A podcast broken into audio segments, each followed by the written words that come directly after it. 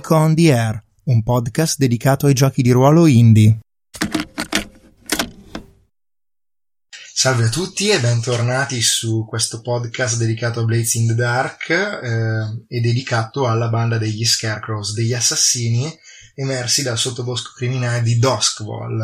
Siamo qui come la scorsa puntata, Daniele e Vincenzo. Ciao a tutti. Perfetto. Allora, ehm, innanzitutto, eh, nel frattempo stiamo condividendo questi episodi e il materiale su un canale Telegram dedicato Mm, insomma, stanno venendo fuori delle cose interessanti. E eh, prima di cominciare, diciamo, questa puntata, ci siamo accorti di alcuni errori che abbiamo fatto durante la scorsa puntata. E li diciamo subito perché lo scopo di questo podcast è anche quello di approfondire, correggere le regole. Per cui andiamo dalle cose banali, vale a dire quando abbiamo creato i personaggi Um, quando abbiamo precisato il retaggio, vale a dire l'origine territoriale dei nostri personaggi, avremmo dovuto anche fornire un dettaglio sull'estrazione sociale delle nostre famiglie. E lo abbiamo fatto adesso. In particolare io vi dico che sono uno scovlandiano, o meglio, Holz, detto Sparrow, è uno scovlandiano eh, e, e proviene da una famiglia di nobili fedeli al re, ovviamente re di Scotland, che è stato sconfitto durante la guerra. Tu invece, Vincenzo? Allora, io sono Ringvale e sono di una famiglia di mercanti, di Rubia. Perfetto, quindi viene una famiglia di mercanti.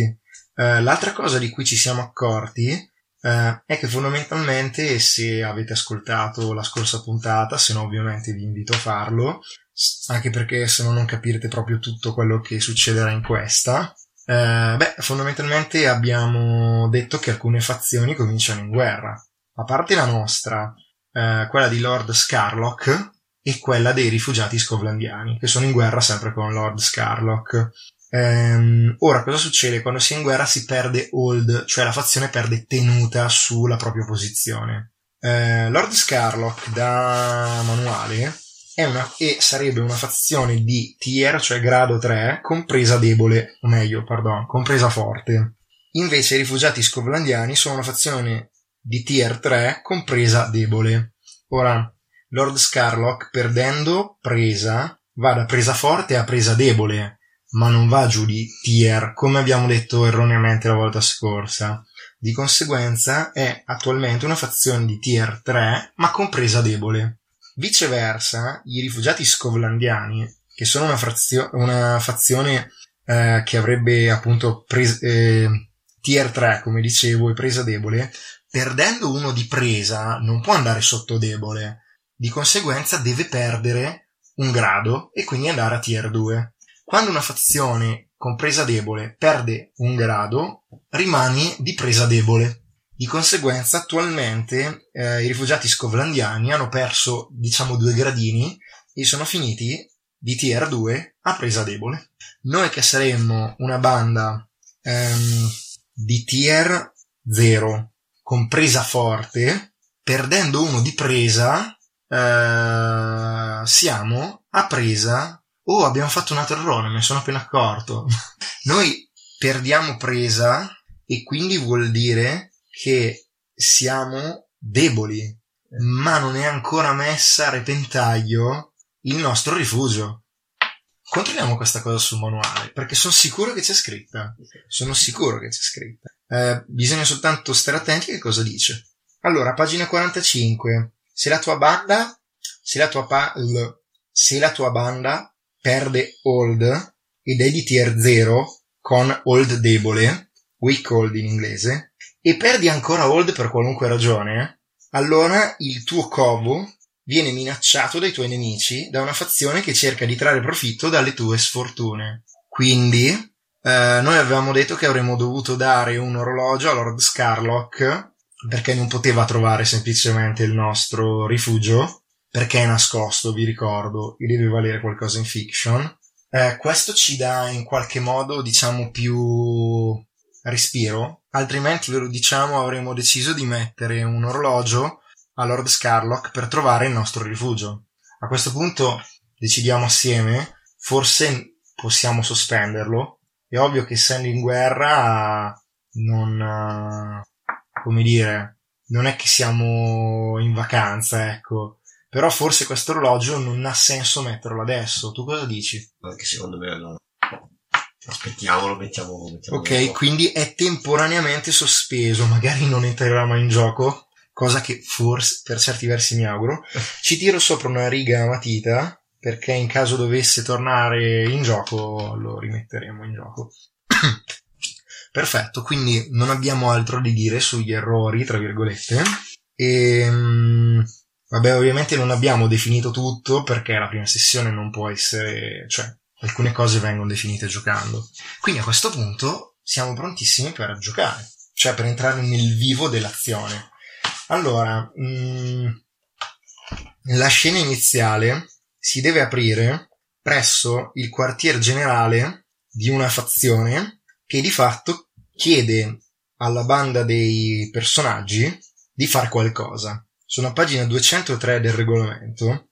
Ehm, dice stabilite il, la locazione eh, di una, dei quartier generali di una delle fazioni. I PG sono lì e stanno parlando con il leader della fazione o con il secondo in comando eh, di un problema attuale. Ehm, si fa un riassunto della situazione per come la vedono loro, vale a dire il capo della fazione, e poi chiede alla banda di fare qual- fa una richiesta alla banda oppure gli offre un lavoro. Ehm, dice anche se i giocatori sono riluttanti a aiutare questa fazione, chiedetegli se stanno già lavorando per un'altra delle fazioni. Oppure c'è un'opportunità eh, proprio in questo momento da sfruttare eh, per i personaggi. Chiedi, chiedi, ovviamente il manuale parla al GM, chiedi ai personaggi se la vogliono sfruttare in questo momento, come rispondono al leader della fazione, Uh, qualcuno vuole fare un flashback per preparare qualcosa, qualunque cosa essi decidano, uh, li dovrebbe portare verso il primo colpo, in inglese score, e e poi seguite da lì come al solito, in poche parole. Cioè tu puoi anche dire ovviamente che sei lì a parlare, ma in realtà fare un flashback e, e dire che quello è il tuo piano. Cioè tu sei lì perché devi fare qualcosa. Ora, se sei una banda, non lo so, di shadows, cioè di ladri, spie, infiltratori, andare davanti al nemico e menarlo, forse ha poco senso. Però metti che uno è un bruto, non, non è una cosa così assurda. Poi ovviamente dipende, no? Allora, io uh, ci ho un po' pensato. Mm. Eh, vi ricordo che in questa partita noi giochiamo senza il GM e prendiamo delle decisioni insieme. In particolare vi dico che seguiremo alcune linee guida che sono, diciamo, di ispirazione tratta da Fateless, che è un gioco del 2015, se non ricordo male, di Alessandro Piroddi sono un suo sostenitore su Patreon, anzi vi invito a sostenerlo se, se vi piacciono i suoi giochi, potete vedere che giochi fa. Non sta sponsorizzando questa, questo canale, questa iniziativa per cui non, nessuno mi paga, eh. ecco, ci tengo a precisarlo. Uh, ma fondamentalmente è un gioco masterless e come funziona? Allora è vietato ai giocatori quando agiscono per conto di un PNG rispondersi da soli. Cioè, se io sto parlando con il mio personaggio, un PNG, parlo per il mio personaggio. Sarà l'altro giocatore che parlerà per il PNG. Questo cosa vuol dire? Che se per caso il suo personaggio parlerà con il PNG, sarò io a rispondere. In poche parole, li giochiamo in tandem i PNG. Altrimenti, se non c'è, diciamo, conflitto di interessi, chi lo prende lo gioca, dice come agisce, cosa fa, eccetera. Eh, il vantaggio è che in questo gioco i PNG hanno una brevissima descrizione e di solito due o tre aggettivi che danno una mano a interpretarli. Cioè, per esempio, faccio un esempio stupido, uh, Madre Naria della Signora delle Lacrime è gentile e paziente, mi pare, per cui è ovvio che quando la giochi la giocherai uh, tendenzialmente in maniera gentile e paziente. Poi è ovvio che magari se perderà la pazienza avrà anche senso, però tendenzialmente sarà più... è una linea guida tua.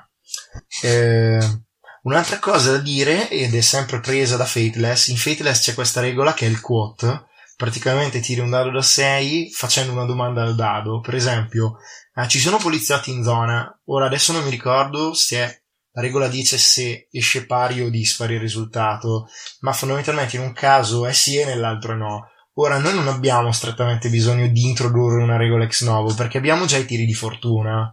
Eh, Vincenzo lo sa, voi ascoltatori, no spettatori, eh, non lo sapete, ma di fatto c'è già una regola che in Blades in the Dark consente al GM di non decidere proprio tutto, ma delegare anche al tiro dei dadi alcune decisioni secondarie, se volete. Per cui, mh, mm, se devo vedere se ci sono poliziotti in zona, posso o deciderlo, o decidere di no, cioè o decidere di sì o decidere di no, oppure dire facciamo un tiro fortuna per i personaggi e vediamo se ci sono poliziotti in zona. Um, altro da dire? No, lo vedremo al massimo durante il gioco. Uh, io appunto stavo dicendo che come situazione iniziale avevo pensato che la cosa più scontata forse è quella di iniziarla al, al, all'abbraccio della signora delle lacrime con Madre Naria che è preoccupata vi ricordo che Madre Naria da preparazione, la volta scorsa abbiamo creato la fazione, um, gestisce la casa di accoglienza, è gentile e paziente, come dicevo, e c'è un uh, orologio lì a pacificare sei torri, un orologio da otto spicchi tra l'altro, per cui non lo so, secondo me è plausibile che siamo lì uh-huh. e ci chieda di fare qualcosa a riguardo. Uh, quindi dai, direi che cominciamo a dare un po' di vita a questa scena. Comincio io, poi dopo appena lascio mm, tu puoi dire, puoi aggiungere dettagli, fare agire altri personaggi, ci facciamo domande, eh, normalmente, solo che se una cosa è da decidere, tendenzialmente cercheremo di accordarci. Um, allora sì, io mi immagino questa, questo teatro dell'opera eh, probabilmente un tempo bellissimo eh, con le sedie di velluto rosso, cose di questo genere. Eh, probabilmente adesso fatiscente, molto grande, eh, infiltrazioni di umidità, probabilmente il tetto ha dei buchi, uh, ci sono detriti in giro e c'è piena di gente che, tipo barboni, poveracci, che sono sbattuti un po' di qua e un po' di là.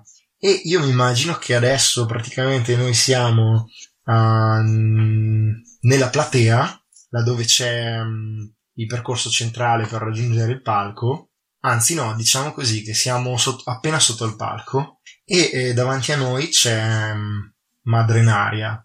Io me la immagino un po' come una specie di suora, probabilmente con quel, il velo allargato, insomma, forse magari non di, non di un colore um, nero, secondo me è più che altro un colore tra il blu e il grigio um, con delle strane sfumature, una, una, di quelle stoffe non velluto, tipo raso, che quando la tocchi insomma cambia sfumatura. Um, e, e, quello, e, quello, che sta dicendo è uh, alla fine non conviene neanche a voi questa situazione, prima o poi uh, mm, Lord Scarlock, uh, gli dei non vogliano, uh, perderà la pazienza e si metterà uh, a fare una strage e chi si rimetterà saranno le persone uh, di Sei Torri e, e altri rifugiati scovlandiani moriranno. Non lo volete voi, non lo vogliono loro, ma nessuno ha la pazienza di mettersi a fare qualcosa per evitare questa guerra, dice, e si lamenta. Tu come reagisci? E lei cosa proporrebbe di fare quindi? Beh, Mm, la cosa più sensata sarebbe quella di che voi andaste a parlare con i rifugiati scovlandiani, soprattutto tu si rivolge a um, si rivolge a Sparrow, cioè il mio personaggio, che li conosci e, e li convincessi a, a sotterrare l'ascia di guerra e poi potreste andare a parlare con Lord Scarlock e mediare questa benedetta tregua. Ecco cosa propongo. Sentite, io ho contattato voi perché so che siete delle persone affidabili e so che ci tenete alla, a questa organizzazione e anche, e anche, aspetta. Irimina ne sarebbe contenta. Irimina è il nostro contatto che ci dà i lavori, che è spietata con i suoi nemici, ma eh, diciamo che finanzia questa iniziativa di carità che è la, la Signora delle Lacrime. Non credo che Lord Scarlo sia così intenzionato a deporre l'ascia di guerra, però se è questo che propone possiamo provarci. Io intervengo e dico, eh, secondo me invece è un errore. Intervengo io Sì, come, sì, sì, sì. come Sparrow. Chiariamoci, siamo noi e i rifugiati scovlandiani, con i quali io sono in ottimi rapporti, come tu hai detto, Naria. Lord Scarlock invece è un criminale ed è pericoloso. E forse questo è il momento giusto per cercare di renderlo inoffensivo. Per cui, perché sotterrare l'ascia di guerra? Questo è il momento in cui bisogna caricare i cannoni. Non sono uno che si tira indietro dalle battaglie dalle guerre, lo sapete bene. Eh, come reagisce? Lei. Eh, non credo che fare una guerra sia la soluzione migliore. Eh, insisto nella- nel chiedervi di eh, parlare entrambe le fazioni e mettere pace. La guerra è l'ultima cosa che voglio. Io scuoto la testa energicamente, ehm, guardo Frost e, e poi dopo guardo Madre Naria e dico lasciate almeno che ne parliamo un attimo tra di noi. Quando ci avete chiamato qui tutto immaginavo, tranne che ci chiedeste una cosa del genere. E va bene, parlatene pure se volete. Devo dire che praticamente ti, con una certa veemenza, oddio, forse più che veemenza direi in maniera decisa, eh, praticamente ti prendo quasi per una spalla e andiamo verso ah, sotto a uno dei palchetti a lato, eh, probabilmente con il bordo semicrollato. Eh, e dico, mai sentito, ma tu veramente vuoi fare questa cosa, Frost? Sinceramente no. Anche perché non ha, effettivamente non ha molto senso. Giusto, facciamo una cosa, vediamo anche per cosa prendiamo punti esperienza. Allora, la banda prende punti esperienza per eseguire con successo un incidente, una scomparsa, un assassinio o un riscatto, insomma un piano da assassini. Eh, per avere a che fare con eh, sfide di livello superiore al nostro, per eh, portare avanti la reputazione della banda, che è quella di essere brutali, per esprimere i propri obiettivi, pulsioni, conflitti interiori o natura essenziale. Invece, io, in quanto Holz, prendo esperienza eh, per...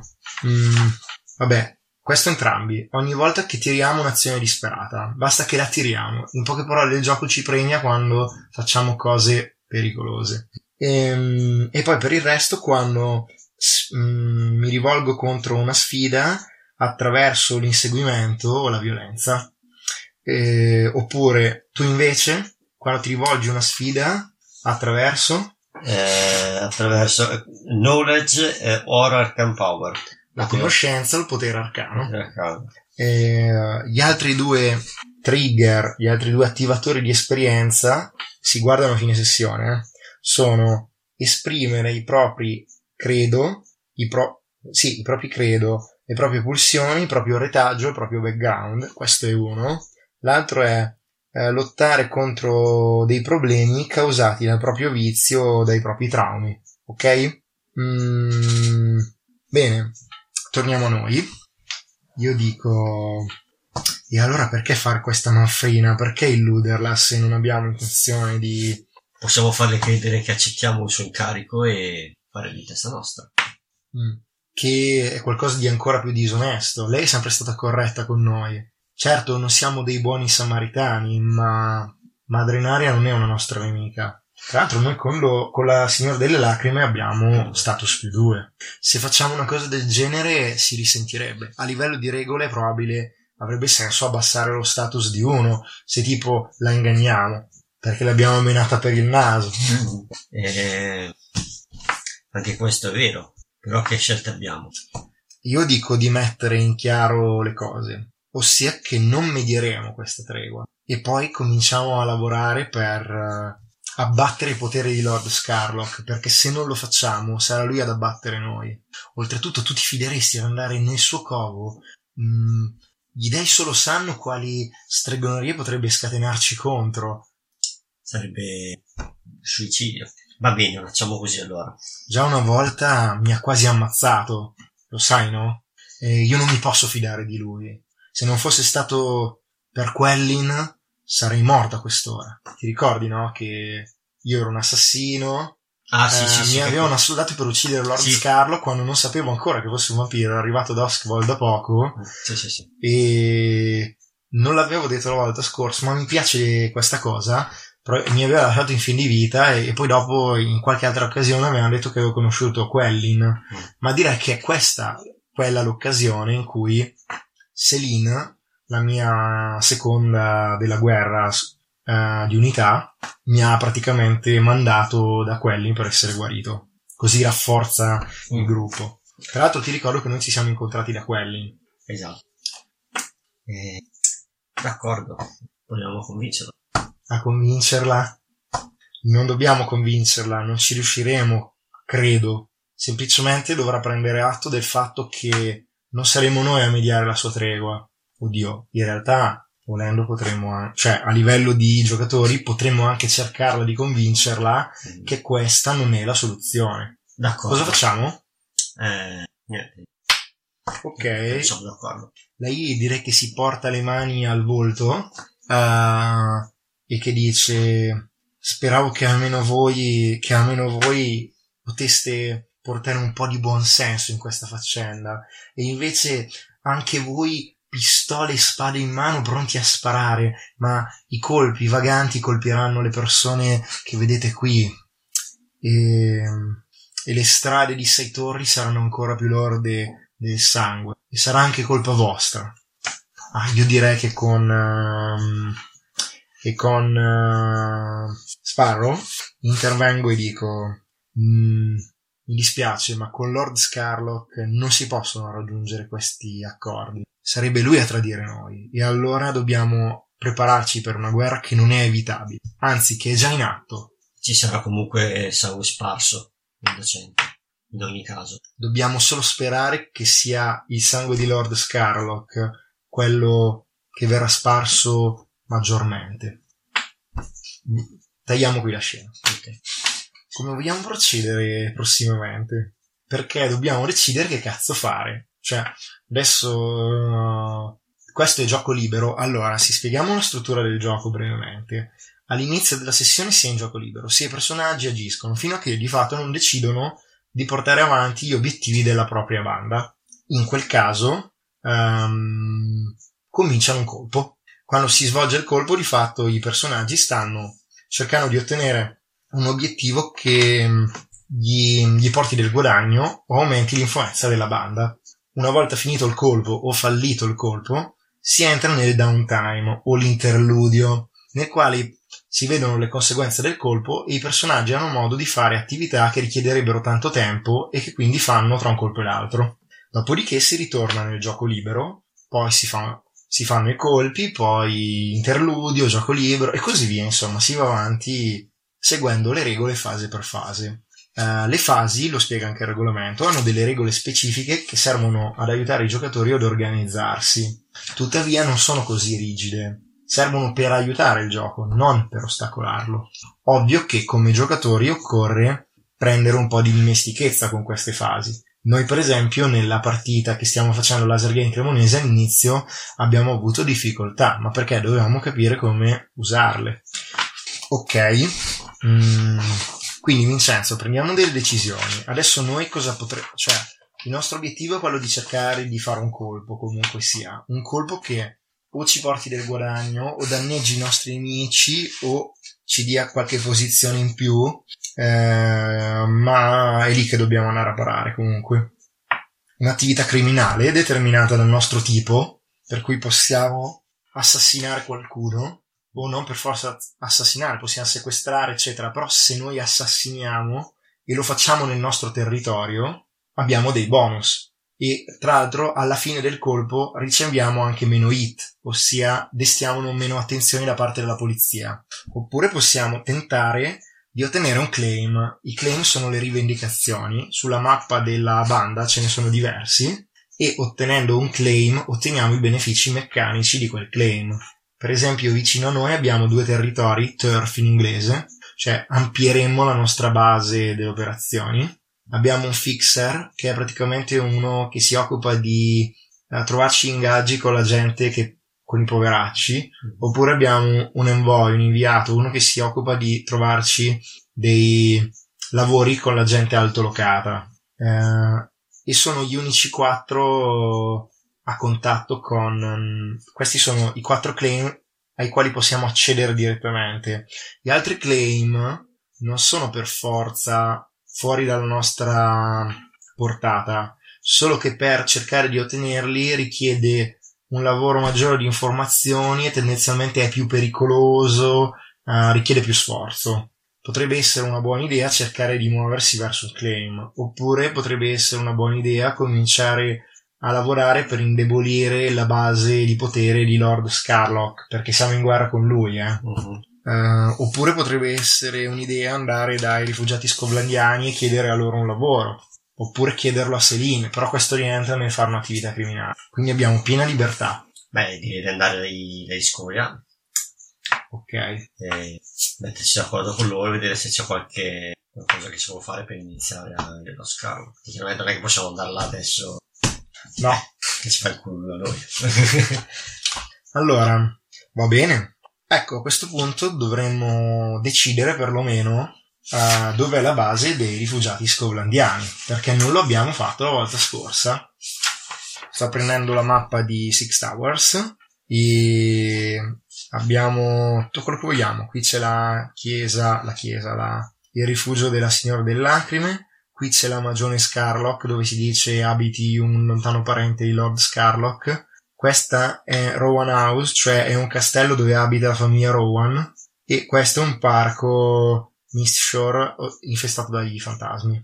Dobbiamo decidere a sei torri dove si trova uh, la base dei rifugiati scoblandiani. Noi siamo qua, giusto? Questo è Sì, questo è il, covo, è il nostro covo e questo è il nostro territorio. Scarlo. Possono anche essere... Ah, tra l'altro qui non si vede proprio tutta sei torri, perché sei torri arriva anche più in alto, fin qui. Potrebbe essere qui, eh. Sì. Dove? Fa, indica la tua. Con una X. Qua... Quello è Brightstone. Però, oh, magari hanno la base a Brightstone, però Brightstone è un ah, no, qua, ricco. scusami, vedi. Ok. Ho sbagliato. Perfetto. Sì. Hai ragione, vedi. Ok. Direi che... Che rifugio hanno questi rifugiati scovlandiani? Perché non lo sappiamo di fatto, lo dobbiamo decidere. Cosa potrebbe essere? Mm. Qualche, qualche casa abbandonata. Dici? Sai cosa potrebbe essere? Forse una vecchia stazione della Guardia Cittadina in stato di abbandono. Di fatto la Guardia Cittadina sono le giubbe blu. Cioè, loro sare- si chiamerebbero City Watch, Guardia Cittadina, soprannominate Blue Coat, cioè giubbe blu. Perché? Perché hanno la divisa blu. Um, ti faccio una domanda. Abbiamo detto che Celine li protegge, è una sentinella, però non è detto che Celine sia il loro capo. Celine è il loro capo? Mm, no, secondo me no. Ok, perfetto. Non è il loro capo lì. E a questo punto lo dobbiamo creare. Quindi pescagli un nome o un soprannome. Allora, Skinner, l'alias, soprannome. Va benissimo. Vuoi anche il nome? Ma no, secondo me ci possiamo accontentare del soprannome. Gli diamo almeno un paio di aggettivi? No, proprio di personalità o mm. qualcosa. Mm, secondo me testardo è un maschio. Sì. Secondo me testardo. Probabilmente anche leale. Mm? Sì, eh. Per il momento ci fermiamo qui. Uh, perfetto. Quindi io mi immagino che arriviamo fuori da questa stazione della Guardia Cittadina con lo stemma praticamente spezzato per, un, per una pallottola probabilmente e davanti tipo c'è un uh, c'è uno scovlandiano di guardia con, uh, con una pis- che stava pulendo la canna di una pistola mm? che noi abbiamo status più due con loro quindi siamo in ottimi rapporti. Probabilmente quando ci vede ci fa un saluto militare scherzoso, forse probabilmente rivolto più a Sparrow che a Frost, uh, e dire che Frost ricambia con un sorriso e noi entriamo senza troppi problemi. Immagino che in me che non si dica siamo tipo forse dietro la scrivania, o meglio davanti alla scrivania del vecchio commissario della stazione. E mi immagino che ci sia Skinner seduto su questa poltrona crivellata di colpi eh, con gli stivali sul, uh, sulla scrivania che ci parla magari sorseggiando un qualche liquore sco, sco, scovlandiano Mm? Un cuore vecchio. E... Mm? Ok, allora anche lui. Eh, sai cosa potremmo mettergli? Un altro aggettivo intenditore di liquori. Che è una citazione, perché il capo dei Lampioni Neri, che è un'altra fazione di Duskvall, è un intenditore di whisky. e direi che le sue prime parole sono: Allora, Uh, che cosa siete venuti qui a propormi? Perché immagino che non abbiate fatto una camminata fin qua sopra per niente. Ebbene, siamo appena stati da Madrenaria.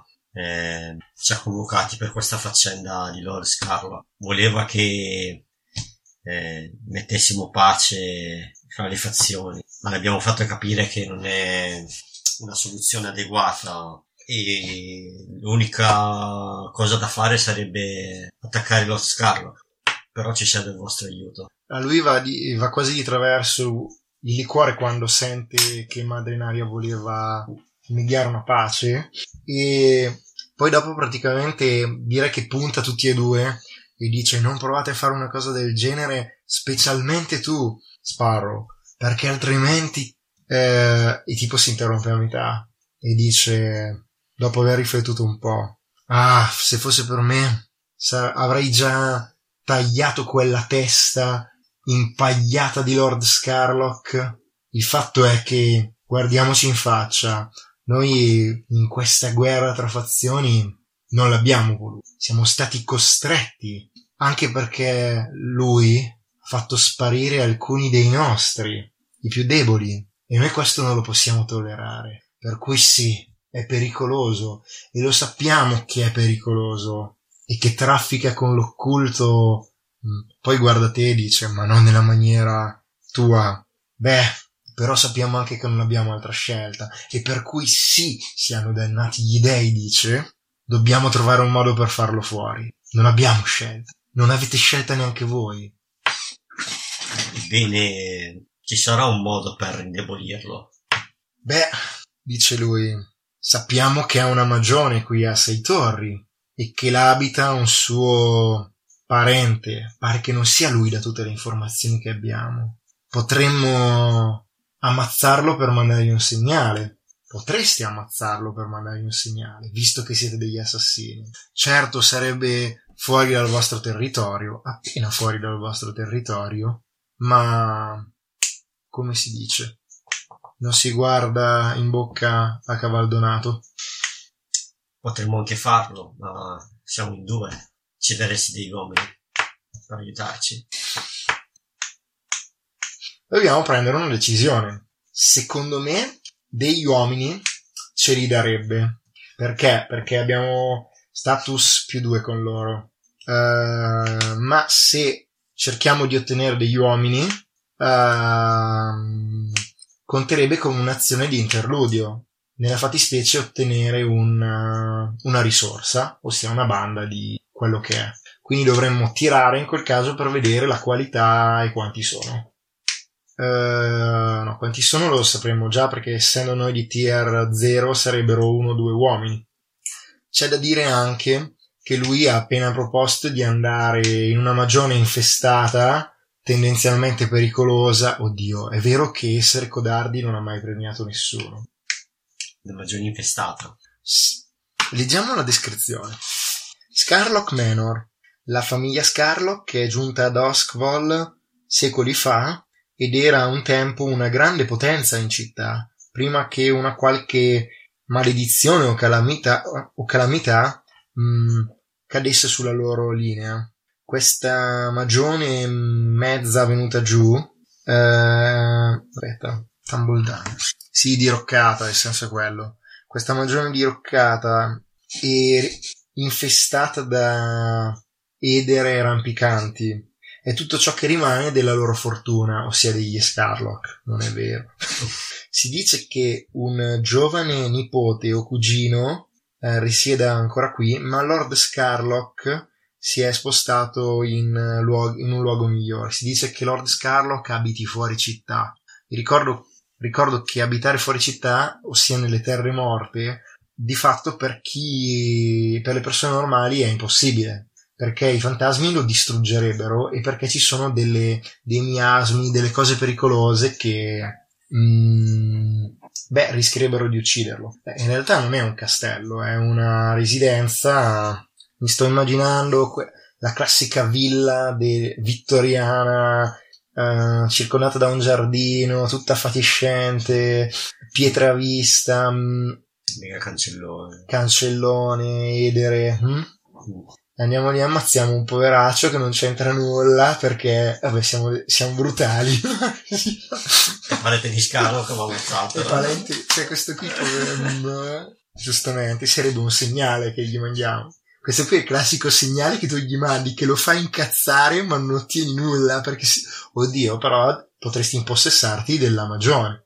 Non, non è una brutta cosa, però è un duro colpo questo. Potrebbe contare come un tentativo di impadronirsi di territorio anche. Quindi claim turf. Ci espandiamo sul nostro territorio. Mm? Mm. Quindi lo ammazziamo e gli freghiamo la magione. Sa che moriamo prima. no, perché no? Eh, questo gioco non premia i codardi, eh. Piuttosto ti accorgi che non ce la fai e te la batti. Però, perché? Quindi accettiamo, direi. Sì. Uh, allora direi che prendo la parola come Sparro e dico dacci qualche uomo e facciamo questa follia, ma non sia mai detto che siamo codardi e che non sappiamo quello che va fatto per il bene nostro e dei nostri alleati. Lui come risponde? Eh, non avrei mai pensato il contrario. Eh, comunque sia, ti darò degli uomini a disposizione. Ok, quindi in realtà per ottenere questi uomini dobbiamo tirare un'azione di downtime. Ok eh, fare un'azione di downtime fuori dal downtime costa o una moneta o una reputazione. Non abbiamo reputazione perché abbiamo appena iniziato, però abbiamo una moneta. In poche parole, ehm, vuol dire che noi stiamo esercitando la nostra influenza per avere dei benefici. E questo ci toglie quella moneta che sarebbe come una sorta di credito che avremmo potuto usare per qualcos'altro, nei loro confronti magari anche. Mm. Siamo sicuri che ci occorrono sti tipi? Cioè, rischiamo che crepino oppure usarli, ca- da carne com- usarli come carne da cannone. Però... Se non lo facciamo solo noi due, facciamo una cosa più furtiva. Mm? Ok. Proviamo solo noi due. Ok. Allora... Do- lo- chi è che lo propone? Cioè, che in realtà non ne abbiamo bisogno di questi? Magari tu, perché io ho appena detto dacci dei tipi e te lo facciamo. Ehm, in realtà credo che possiamo cavarcela da soli. E sei sicuro, Frost? Penso proprio di sì. Io tiro un sospiro e dico, perché in realtà, in effetti, insomma, io ho fiducia in voi e nei tuoi uomini, Skinner, però il rischio che qualcuno ci lasci le penne... Insomma, se devo mettere il mio culo sulle graticole io non ho problemi, ma se devo far morire altra gente ai miei ordini, Sai quanta gente è già morta ai miei ordini? Direi che mi rabbuio un po' e guardo per terra, quasi come se per un attimo qualcosa dal passato mi stesse tormentando. Come reagisce Skinner? Vabbè, se pensate di essere così coraggiosi da farcela voi due, molto meglio per i miei uomini. E direi che io rispondo coraggiosi o stupidi. Allora, probabilmente possiamo tagliare qui. Uh-huh e a questo punto andiamo a vedere il piano, cosa prevede. Innanzitutto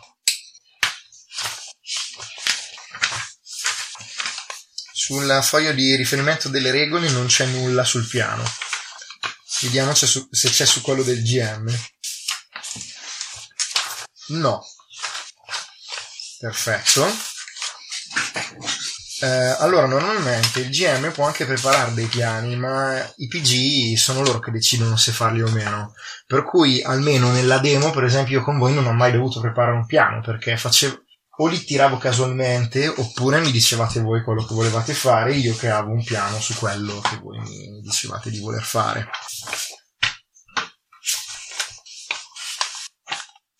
Ok, c'è poco da fare.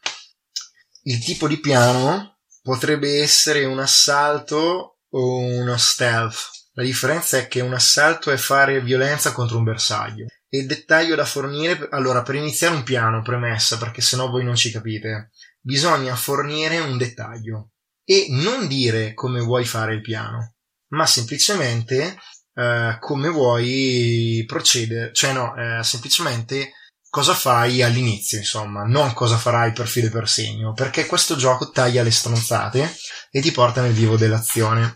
Ora, è o un assalto, fare violenza contro un bersaglio, oppure stealth, cioè un piano di furtività, passare non visti.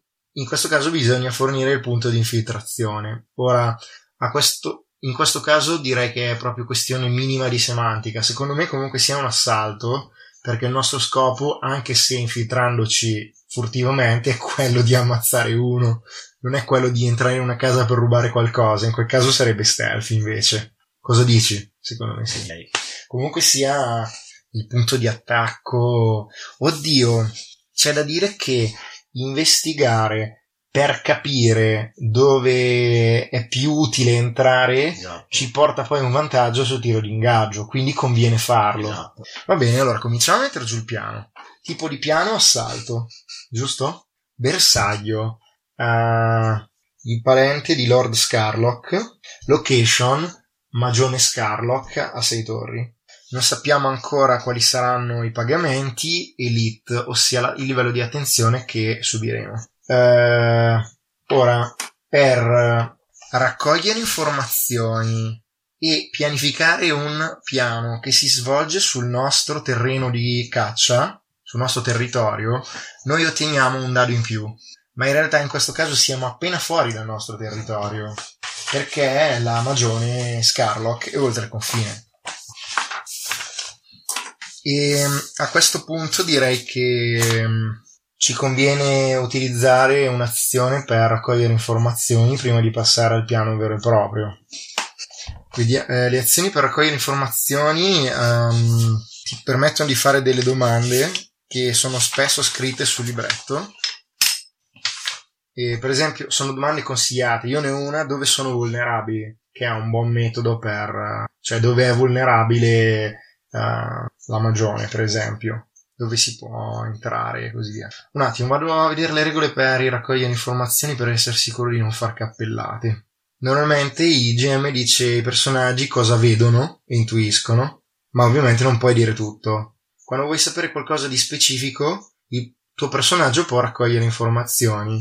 Il, tuo, il GM ti chiederà come raccoglie informazioni o come le ha scoperte in passato e poi, se è di conoscenza comune, il GM semplicemente ti risponde. Se invece c'è uno sca- un ostacolo alla scoperta della, di questa domanda, è richiesto un tiro di azione. Se non è conoscenza comune ma non c'è ostacolo, si fa un tiro di fortuna. L'azione più comune per raccogliere informazioni è usare survey, mm, oppure si può studiare una situazione. A volte dovrete mettere una posizione utile per, invest- per insomma, raccogliere delle informazioni. Talvolta invece ehm, è molto complesso e richiede investigare, in quel caso, un progetto a lungo termine. Ok, perfetto. Ci sono proprio degli esempi a pagina 37. Eh, per esempio dice potreste usare survey su una magione per uh, studiarla per un colpo, per un furto in questo caso dice. Qual è un buon punto di infiltrazione? Uh, c'è del pericolo lì? Queste cose interessanti. No. Uh, e direi che se sei d'accordo, tu non hai survey. Oh. Io di survey ho la bellezza di due pallini.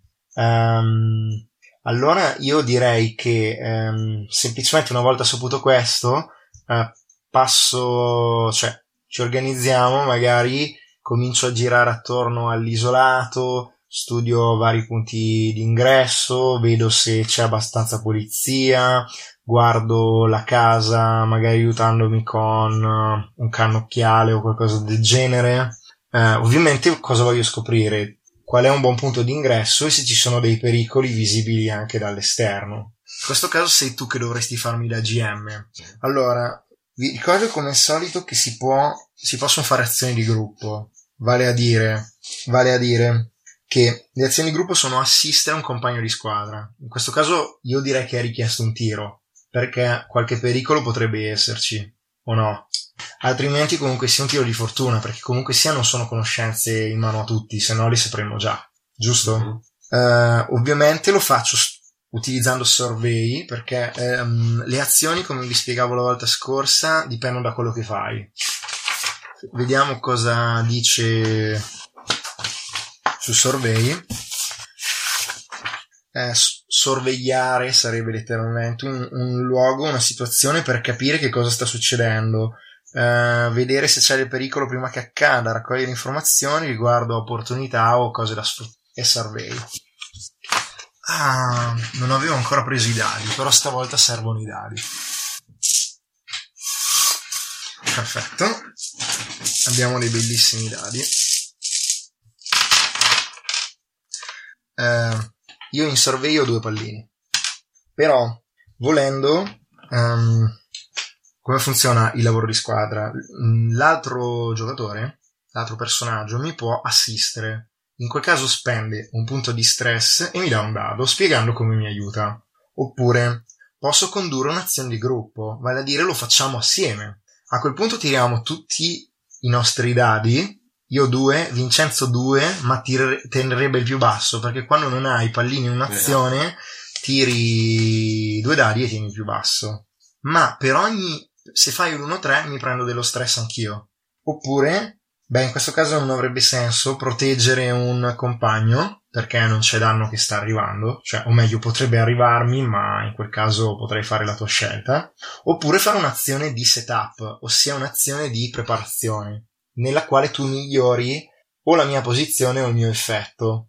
Ora, il problema è che da quello che sto leggendo qui, eh, i tiri per raccogliere informazione, eh, ah no, invece sono dei normalissimi tiri sono dei normalissimi tiri. Quindi um, qui dobbiamo spiegare come funziona un tiro, perché mi ha, mi ha tratto in inganno lo schema pagina 37, che aveva una tabella, ma quella tabella serve solo ad aiutarti a stabilire il livello d'effetto.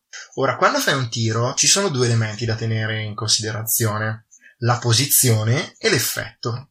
La posizione è di tre tipi, ossia è controllata, standard o eh, disperata no, pardon, controllata, rischiosa o disperata.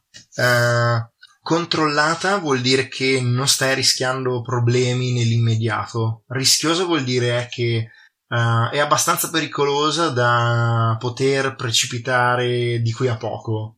Um, questa è la situazione standard quando sei indeciso, cioè di base un'azione rischiosa, a meno che non ci siano ragioni perché possa essere controllata oppure disperata.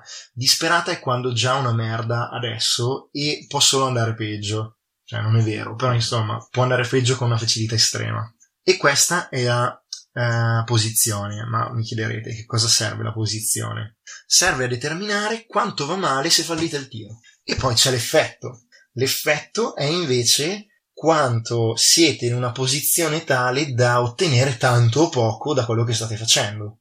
In poche parole, l'effetto determina quanto va bene se va bene il tiro. L'effetto in particolare ha tre fattori che eh, più che essere meccanici, cioè sono meccanici perché incidono sulle regole, ma eh, devi guardare la fiction per stabilirli. I fattori sono la qualità o il grado, cioè se ho un fucile super figo che spara a mille metri di distanza e sto tentando di assassinare qualcuno avrò grande effetto o perlomeno effetto standard giusto? Perché non vi ho spiegato che ci sono anche tre livelli di effetto. I livelli di effetto sono limitato, standard e grande. Di solito un effetto è limitato, è, è standard. Se c'è qualche ragione perché tu debba avere meno effetto, l'effetto è limitato. Se c'è qualche ragione perché tu debba avere più effetto, l'effetto è grande. Uh, dicevo, i tre fattori dell'effetto sono la qualità e il grado. Il grado è semplicemente la tier, cioè se io sto cercando di scassinare i forzieri di una fazione che ha tier 4, eh, sono in forte difficoltà perché mi butta giù rispetto a me che sono di tier 0 di 4 livelli di successo. Quindi di fatto mi porterebbe a zero effetto, che può esserci. Poi c'è la scala, per esempio se sto combattendo uno contro 20 sono a effetto perlomeno ridotto, in quel caso lì addirittura sarà effetto zero. E poi c'è la potenza, per dire se tiro un pugno a un costrutto di metallo, Uh, probabilmente avrò effetto zero, effetto limitato. Se invece sto utilizzando dei proiettili elettroplasmatici contro un fantasma, avrò effetto potente, grande. Perché? Perché i proiettili elettroplasmatici distruggono gli spettri. Tutto questo per dire che um, mi devi dire qual è la posizione e l'effetto. Ehm... Stando a quello che io ti ho detto. Devi, de- devi prendere delle decisioni stando alla fiction. Beh, direi posizione rischiosa. La vedi rischiosa addirittura? Perché comunque tu vuoi andare lì e controllare gli accessi, allora potresti essere magari visto. Ok. E effetto direi standard. Ha senso. Uh, ok, vediamo, veniamo a noi. Uh, io ho due dadi. Tu, mi, tu, per caso vuoi aiutarmi in qualche modo? Mm, vorrei, ma non ho. Perché avendo survey 0 non riesco a darti. Beh, se vuoi mi puoi assistere. Mm. Prendi uno di stress e mi dai un dado in più. Mm, ok. Ok, che cosa fa il tuo personaggio per aiutarmi? Ehm tipo mentre tu controlli col binocolo e varie varie se dove, da dove entrare queste cose qua potrei ehm, diciamo controllare la postazione e vedere che nessuno ci, ci osservi. Evitare un'imboscata ecco. Ti guardo, ti guardo le spalle praticamente. Ok. Le regole dicono che quando mi assisti in un tiro ovviamente sei suscettibile da poter subirne le conseguenze nel caso andasse male. Il GM può anche dire che l'assistenza non prevede subire le conseguenze in qualche caso particolare. Mm, ho preso un dado in più. Oltretutto, io posso prendere altri da. Posso prendere un dado bonus per i fatti miei o spingendomi oltre. La regola è push. Uh, il push mi garantisce un incremento o di un dado oppure di, di effetto, mi pare. Oppure posso accettare un eh, patto col diavolo. Il patto col diavolo è praticamente eh, una conseguenza di qualche tipo che in questo caso mi dovrebbe offrire Vincenzo per ottenere un dado in più. È una specie di tentazione di fate, per esempio, eh, mh, qual- sì, eh, qualcuno ti vede che ti aggiri attorno, alla fine da questo colpo prenderete più uno di hit. Questo è un patto col diavolo che può andare bene. Oppure altri tipi di conseguenze negative. Mm, ci sono vari esempi sul manuale e in questo momento non mi vengono in mente, quindi li vado a controllare. Danno collaterale anche non intenzionale. Sacrificare una moneta a un oggetto, tradire un amico o una persona amata, offendere o far addirare una fazione, cominciare un orologio oppure segnare un orologio di qualche tipo, aggiungere it alla fine a causa dei testimoni o prove, subire del danno e così via, insomma. Queste cose qua, almeno ha più senso vai la prima cosa che hai detto. Subire it? Mm. Mi offri di prendere più uno it. Abbiamo tre dadi. No, direi di no, non lo accetto. Oh, aspetta, fammici pensare un secondo. Voglio vedere un attimo cosa dice la regola per il, per il push, che non me la ricordo mai. Allora, dice che prendi due di stress, aggiungi uno al tuo tiro, aggiungi un dado, oppure aggiungi un livello al tuo effetto, oppure agisci quando dovresti essere incapacitato. Quindi cosa decidi? Accetti o non accetti? Dai, prendiamoci un livello di hit, lo accetto. Vuol dire che diamo nell'occhio. Qualcuno ci vede alla fine... Um, sarà, daremo più nell'occhio. E quindi sono quattro dadi, eh, comunque. Quattro dadi è rispettabilissimo. Credo che sia più del 90% di probabilità di riuscire con un uh, risultato misto. E credo che ci sia attorno al 50% di riuscire addirittura in maniera pulita. Cioè 4 dadi è veramente una manna dal cielo. Pensate che con un dado c'è già la probabilità del 50% di riuscire con un corso. E a questo punto vedremo anche come si fanno a stabilire i successi. Tiro i 4 dadi. Ottimo. Ho tirato un 4, 2, 5 e un 6. Ora, cosa vuol dire? Si prende sempre il dado più alto, salvo quando avete 0 pallini. In quel caso si tirano due dadi e si tiene il più basso. In questo caso il più alto è un 6. Il successo si calcola così. Se è un 1-3 è un fallimento. Il che non vuol dire per forza che avete fallito l'azione. Se è un 4-5 è un successo a un costo, un successo parziale. Se è un 6 è un successo pieno. Se tirate 2 più 6 è un critico. In questo caso ho tirato un solo 6, quindi ho successo pieno. Quindi ottengo il mio effetto standard senza conseguenze. E quindi, quindi vuol dire che ottengo dei buoni dettagli che chiarificano, uh, no, chiarificazioni e domande a seguire sono comunque possibili eh, le mie domande erano, eh, le mie domande principali erano um, qual è un buon punto di infiltrazione e che tipo di pericolo si vede, c'è qui. E lo devi decidere tu, Vincenzo. Allora, che tipo di pericolo si vede? Eh, qual è un buon punto per infiltrarsi? Tenete conto che noi adesso stiamo andando abbastanza piano perché um, stiamo spiegando tutto. Però stiamo facendo tutto giusto.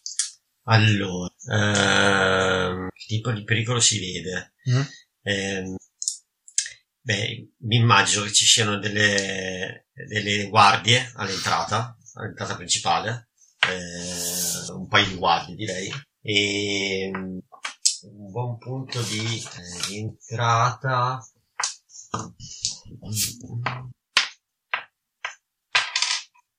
il mio consiglio di solito è stare abbastanza semplice, mm. tipo dire che mh, mm, c'è un canale che passa sotto al cancello e in qualche modo um, da lì probabilmente si può entrare nella magione, cose di questo genere. Oppure che uh, una, il cancello, no, vicino al cancello c'è un albero dal quale è possibile arrampicarsi e andare oltre cose di questo genere, cose molto banali. Cioè è inutile che uno pensi a chissà okay, che cosa. Più che eh, davanti al cancello un po' spostato laterale. C'è un albero da cui puoi, puoi accedere, c'è tipo la, la, la, zona buia dove riesci ad accedere senza rischiare di essere visto. Ok, ti faccio una domanda a seguire, come mi chiede giustamente, um, dice che posso farne. Uh-huh. Uh, se per caso da queste guardie hanno l'impressione di essere in qualche modo soprannaturali? No, le guardie no. Ok, e l'altra domanda che ti faccio è se per caso dalla casa, dalla magione, eh, arrivano cose strane che potrebbero essere tipo strani lampi, strani ululati, eh, strane ombre, cose di questo genere. Sì, da dentro la casa sì. che tipo di cose? Ehm, eh, de- delle ombre che, che vagano e, e, i lampi di luce. Perfetto. Allora, il nostro piano prevedeva un punto di attacco e lo, lo stiamo fornendo, vale a dire l'albero. A questo punto possiamo andare al tiro di ingaggio, vale a dire una volta che noi abbiamo ottenuto um, il dettaglio che ci serve, possiamo tranquillamente cominciare il colpo. Quindi direi che torniamo al nostro rifugio, ci organizziamo e il punto di attacco l'albero. A questo punto dobbiamo scegliere il carico. Allora, il carico di tre tipi si sceglie all'inizio dei colpi ed è o leggero da 1 a 3, siamo veloci, eh, poco ingombranti e potremmo confonderci con i normali cittadini. Oppure è normale, ossia sembriamo come dei furfanti pronti a cercare dei guai oppure è pesante, siamo lenti e sembriamo come un qualcuno che sta operando durante una missione. Io sono sincero, ehm, mi metterei addirittura potrei, me- potrei decidere di mettermi pesante. Eh, ma di tutto punto. Sì, perché alla fin fine siamo appena fuori dal nostro territorio, per cui teoricamente nel nostro territorio ce la caviamo come dire, in maniera um, tranquilla e appena fuori siamo lì. E però potrebbe essere utile portarsi dietro ogni ben di Dio. Anche se questo vuol dire soprattutto cioè essere belli ingombranti. No, io preferisco normale, normale. Eh, c'hai ragione anche tu. Direi, dai, normal anch'io, non, non, non, mi voglio causare troppi problemi di equipaggiamento. Uh, ok, questo l'abbiamo determinato. Adesso c'è il tiro di ingaggio, che è un tiro di fortuna. I tiri di fortuna sono dei tiri, come spiegavo all'inizio, di fortuna, che si fanno in particolare senza posizione e senza effetto, perché sono dei tiri di fortuna, ossia non conta la posizione d'effetto. Um, dobbiamo rispondere a delle domande. Innanzitutto prendiamo un dado a prescindere di base. Poi l'operazione è particolarmente mh, coraggiosa o audace? Secondo me sì. Quindi due dadi. Poi uh, l'operazione perché, perché se la risposta a questa domanda è sì, prendi un dado in più. L'operazione è apertamente complessa oppure si basa su troppi fattori? Sì. sì? Per esempio? È complessa perché ci sono le guardie, poi ci sono gli spiriti e... Quindi togliamo Mari... un dado e torniamo ad un dado. Il, pi- il, dettaglio del piano espone una vulnerabilità del bersaglio lo colpisce dove è più debole? Sì. sì. Il bersaglio è particolarmente forte contro questo approccio o ha una particolare difesa speciale o preparazione? Probabilmente sì. Togliamo il dado. e se no saremo a zero dadi. Ah, alcuni vostri amici o contatti potrebbero darvi aiuti o delle informazioni importanti per questa operazione?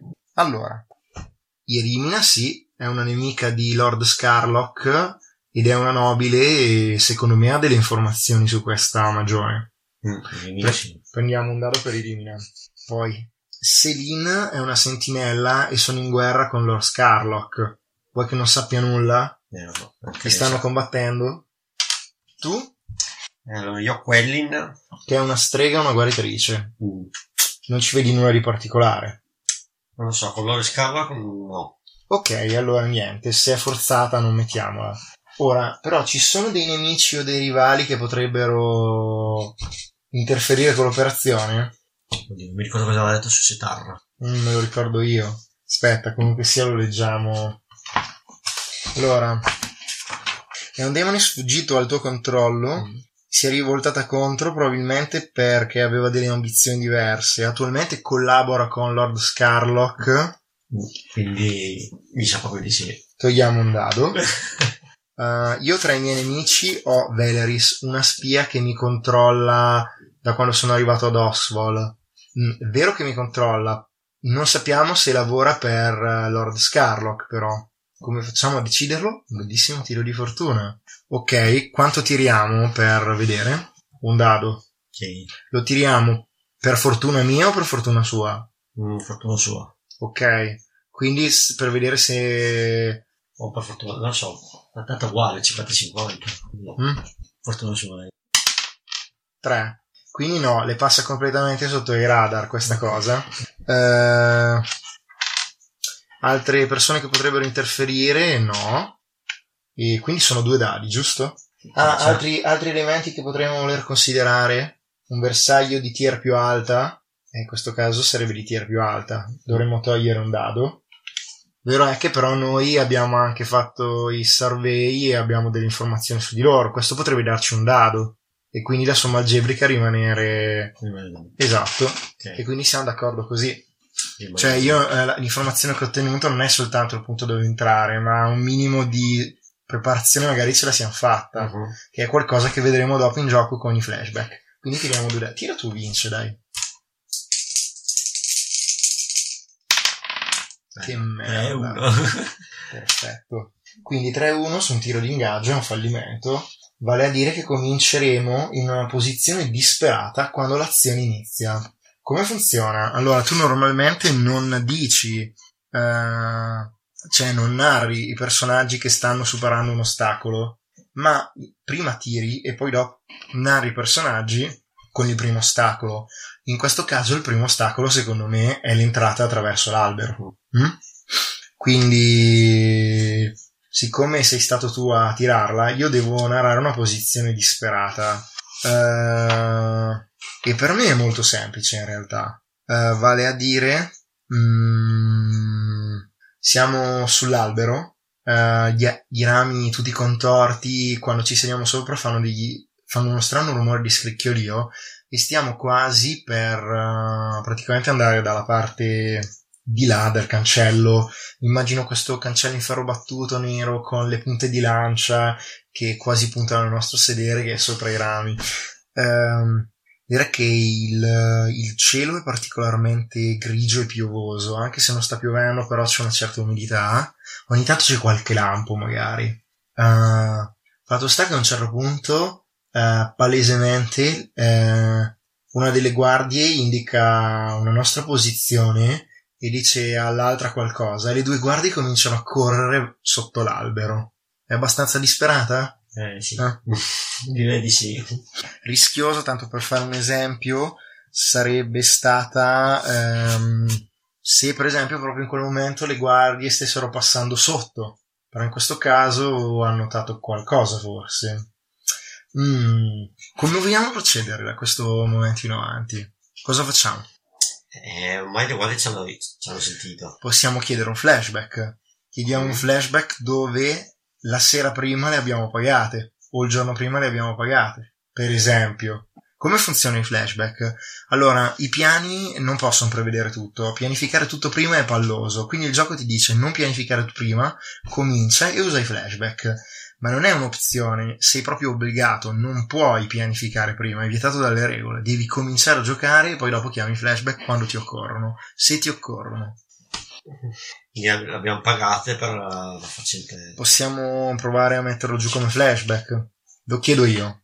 Uh, voglio chiedere un flashback. Okay. Tra l'altro, uno dei consigli del regolamento è se cominci in posizione disperata, chiedi un flashback. Come funziona il flashback? Si pagano dei punti di stress in base a quello che chiedi. Eh, zero di stress per un'azione normale che potrebbe essere una facile opportunità. Uno di stress per un'azione complessa, un'opportunità improbabile. Due o più di stress per un'azione elaborata che include diverse opportunità speciali o coincidenze speciali. Quanto mi costa di stress questa cosa? Ce l'hai anche tu, è questa scheda, ricordatelo. Secondo me è uno. Sono d'accordo con te, te lo dico perché secondo me sì, perché è improbabile ma non richiede troppi fattori. È improbabile perché questi qui sono già pagati, vabbè che non vuol dire niente, però... Sì, uno di stress. Quindi, eh, vediamo cosa dicono le regole sui flashback, perché vogliamo, sta, vogliamo fare tutto bene. Direi che mm, eh, direi che fondamentalmente noi eravamo, eravamo passati qui il giorno prima, ci eravamo avvicinati al cancello, li abbiamo chiamati e di fatto gli abbiamo allungato delle monete e cose di questo genere, eh, chiedendogli in poche parole di chiudere un occhio. Ovviamente questo richiede un tiro. La posizione... Ah no, devo dire... Oddio. Dobbiamo dire il tipo d'azione che stiamo eseguendo. Allora, l'azione la dichiara sempre il giocatore. Intimidire è comando. Vediamo anche che abilità ho, eh. Fanno un po' schifo tutte. Quando non ce l'ha. Consort eh, vuol dire interagire con connessioni da proprio retaggio, background, amici, rivali per accedere, per ottenere accesso a risorse, informazioni, luoghi o persone. Finesse vuol dire fare giochi di mano. Ant non ha senso. Sway vuol dire eh, raggirare attraverso il fascino, la logica, l'inganno, il travestimento, il bluff. Secondo me un, sto, era un consort. Stai cercando di corromperli allungando una bustarella. Stavo consortando con loro. Cos'ha di consort? No, no, cazzo. E io? Perfetto. Quindi mi comincio a prendere un distress. Mm, parto da... La posizione è per la sera prima, eh. Rischiosa. Secondo me sì. Rischiosa. Uh, l'effetto che potrei avere? Viene standard. Standard. Ok. Posso decidere di... Mm, posso decidere di cercare un patto col diavolo, uh, spingermi oltre, oppure tu mi puoi aiutare in, in vari modi. Beh, se mi assisti, mm. vuol dire Faccio qualche giochetto magico. No, che, eh, ma non c'è bisogno, basta usare la parlantina, tipo il gatto e la volpe. Mm-hmm. E... Quindi lo prendono di stress. Poi. Se mi vuoi assistere, sì. E dai. Se non è un'azione di gruppo, tiriamo quattro dadi e ognuno di noi tiene il più basso, ma secondo me conviene tirare un dado e tenere quello a quel punto, no? Quindi ci siamo avvicinati il giorno prima, gne gne gne gne gne. Patti col diavolo non me ne offri? Mm, No, No. tiro il dado. 4. Allora, eh, 4 vuol dire che è un successo a un costo, un successo mai, eccetera. In posizione rischiosa. Cosa dicono le regole? Lo fai, ma c'è una conseguenza, subisci del danno, una complicazione, hai effetto ridotto, oppure finisci in una posizione disperata. Tieni conto che un- essendo un'azione di flashback la vo- il giorno prima, tu puoi infliggere anche tutte queste conseguenze. La cosa più scontata è una complicazione, effetto ridotto, perché la situazione disperata sarebbe stata la- il giorno prima, quando li abbiamo corrotti. Subi- ah, potresti anche farmi subire danno. Ti ricordo che il danno non è solo fisico. Ti ricordo che, siccome mi hai aiutato, potrebbe anche essere qualcosa che finisce su di te. Idee? mm. Ma io pensavo a effetto ridotto. Mm. In che modo è ridotto l'effetto? Eh, Cioè, normalmente con effetto standard noi li abbiamo pagati, abbiamo allungato questa bustarella. Ah, una cosa importante, non si spende coin per la bustarella, perché sono somme di denaro infime. Una coin invece è tanto denaro. Eh, se fosse stato effetto standard avremmo allungato questa bustarella, gli avremmo un po' parlato e loro eh, avrebbero accettato di chiudere un occhio. Come mai è limitato questo effetto? mm, come mai limitato l'effetto? Eh, probabilmente Uh, io un'idea ce l'avrei. Secondo me adesso loro ci dicono che li abbiamo pagati poco, che, capito? Cioè ci fanno delle storie, vogliono ritrattare alcuni, capito? Potrebbe, è l'unica cosa sensata, eh, ok? Qui dice, ottieni il tuo, ottieni un, un effetto debole o parziale, in che modo l'impatto del tuo successo viene diminuito? Quali sforzi ti rimangono ancora da fare per ottenere il tuo ehm, obiettivo? direi che vogliono più soldi. Potresti anche determinare di creare un orologio chiamato guardie e di dire segna un, uh, uno spicchio perché hai ottenuto un effetto limitato. Noi poss- possiamo riempire gli altri spicchi parlandoci, convincendoli, pagandoli, oppure dicendo avete rotto il cazzo tirare fuori le spade e infilzarli. La cosa importante è quando si crea un orologio non si dice mai in che modo si supera l'ostacolo, ma soltanto l'ostacolo. Mm? Quindi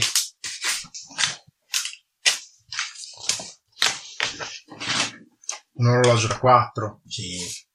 creo, prendo un, uh, un, un index card, scrivo guardie di Magione Scarlock. Tra l'altro vi, vi dico una cosa, eh, ogni qualvolta praticamente un tiro ha delle conseguenze, queste conseguenze possono essere resistite, si può resistere a queste conseguenze. Come si resiste? Basta dichiararlo. Eh, voglio oppormi a questa conseguenza, tendenzialmente dici cosa fa il tuo personaggio per opporsi, dopodiché tiri, un, tiri la caratteristica che ha più senso in questo caso, ehm, prendi il dado più alto e ti segni 6 livelli di stress meno il dado più alto che hai tirato.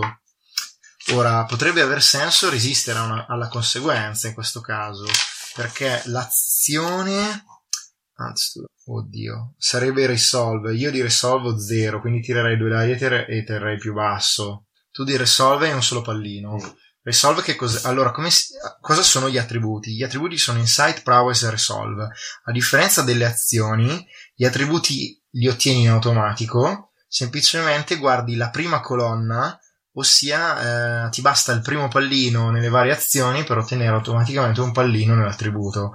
Quindi io attualmente ho tre pallini in Insight, uno solo in Prowess e zero in Resolve. Non so cosa vogliamo fare. Se, se vogliamo resistere alla complicazione, ossia, ossia avere effetto standard e non avere più problemi con le guardie, possiamo decidere di, riso- eh, di resistere al- alla complicazione. Se resisto io, eh, tiro due dadi e tenendo più basso. Se resisti tu, tieni, tiri un dado e tieni quello. Ha senso che tu resista perché anche tu stavi parlando con loro il giorno prima per eh, convincerli. Eh, però resistere. Ok? in che modo loro tentano, te lo dico io, loro tentano di tirare sul prezzo e noi mh, mm, contrattiamo, allunghiamo qualche moneta in più, immagino. Uh-huh. Mm? Tira.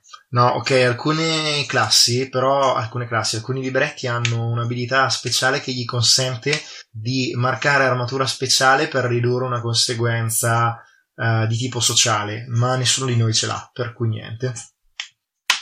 4. 4. Allora, eh, Vincenzo ha tirato il dado per eh, Resolve. Perché Resolve? Perché l'abilità, o meglio, è l'attributo di Attune Command Consort as Way, quindi è probabilmente è quello che, si, che conta per cercare di, ris- di, resistere a questa cosa, visto che io ho dovuto tirare uno consort. Uh, quindi avrebbe dovuto prendere 6 di stress, ma ha tirato un 4, di conseguenza ottiene, prende solo 2 di stress. Tuttavia, l'effetto è standard a questo punto, vale a dire che siamo riusciti a corrompere le guardie. Uh, le, le, interpreto io. Praticamente noi scendiamo dal, um, dal ramo, atterriamo lì, le guardie sono arrivate e silenziosamente dicono avevano tipo una spada, pistola in mano. Ah, siete voi. Presto, fate presto, non devono sapere che che vi stiamo ignorando, dicono. Sono due brutti cefi con un tricorno, uh, la barba di qualche giorno. Mm. D'accordo, faremo più in fretta che possiamo. Uh, io li guardo e dico andate da un'altra parte, altrimenti qualcuno potrebbe notare che ci state facendo entrare. Loro quasi cadono dal pero, ma insomma annuiscono e, e si levano di mezzo. Io mi giro verso di te e dico, per fortuna che siamo riusciti a strappare un buon prezzo, sti guardi da quattro soldi. Già, non avevo voglia di cercare la mia lama. Mm.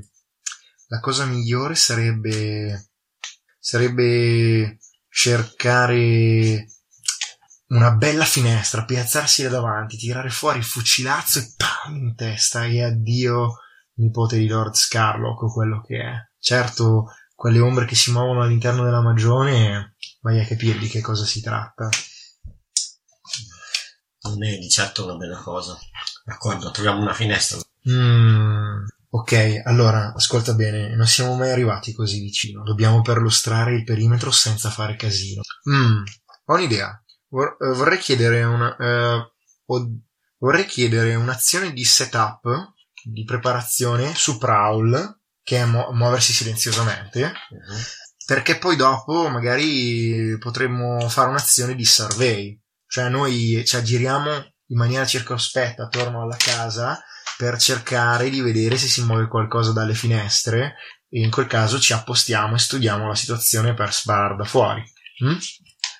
Uh, quindi azione di setup su Prowl Sto controllando le regole perché voglio essere sicuro di poter fare un'azione di setup anche se poi dopo l'azione la faccio io, ma penso di sì, eh. Setup.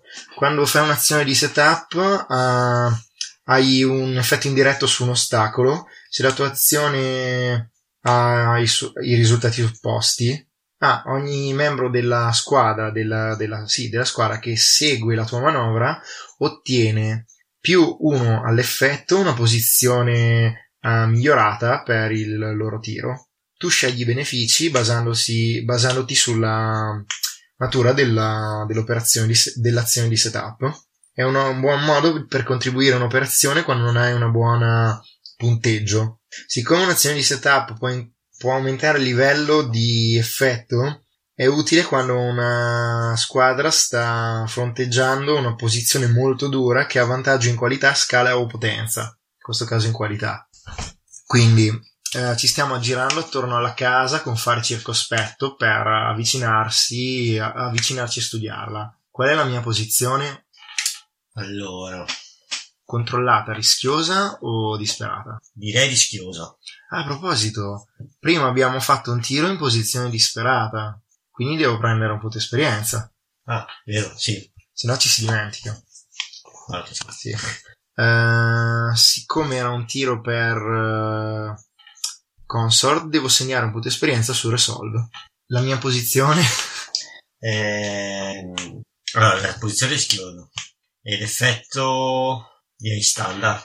Ok. Eh, io in Prowl ho due pallini, quindi tirerei due dadi. Tu zero. Va. Zero. Puoi anche non fare niente, semplicemente segui, cioè sono io che... esatto. Vado? Vai. Patti col diavolo. No. Ah, è vero che di stress non sono pieno. ma- No, vabbè, dai. Mm. Che schifo. Era meglio un patto col diavolo. Ho tirato un 2 in 1, eh. Quindi vuol dire che Muoviamoci senza fare rumore. Ti. Il ramo rotto. Bellissimo. O magari anche io. Quando ti seguivo. Allora, azione rischiosa. Le cose vanno male, subisci danno, c'è una complicazione o finisci in una posizione disperata o perdi questa opportunità. Puoi infliggermele anche tutte. Dove? Eh, Cosa vuol dire una complicazione? Quando, eh, una complicazione vuol dire che sorge un ostacolo oppure appare una nuova minaccia. Oppu- oppure che segni un, segni un, un orologio. Per esempio potresti mettere giù un orologio di allarme e segnare tre spicchi. Io direi complicazione. Oppure puoi darmi un effetto ridotto, anche se in questo caso... No, direi più complicazione. Eh, Mm? Oppure può anche essere che i fantasmi saltano fuori dalle finestre. In quel caso sarebbe anche una posizione disperata.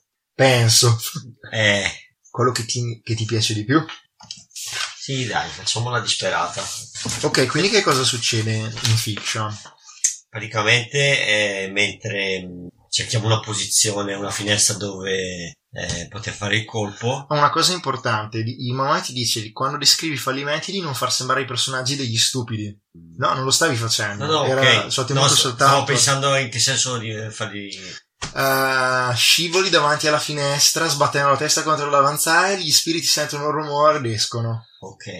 il personaggio è uno stupido. Invece, se per esempio ti avvicini alla finestra, guardi e i fantasmi escono saltando fuori all'improvviso, non sei tu stupido, sono il cazzo di fantasmi che sono spaventosi. Ok.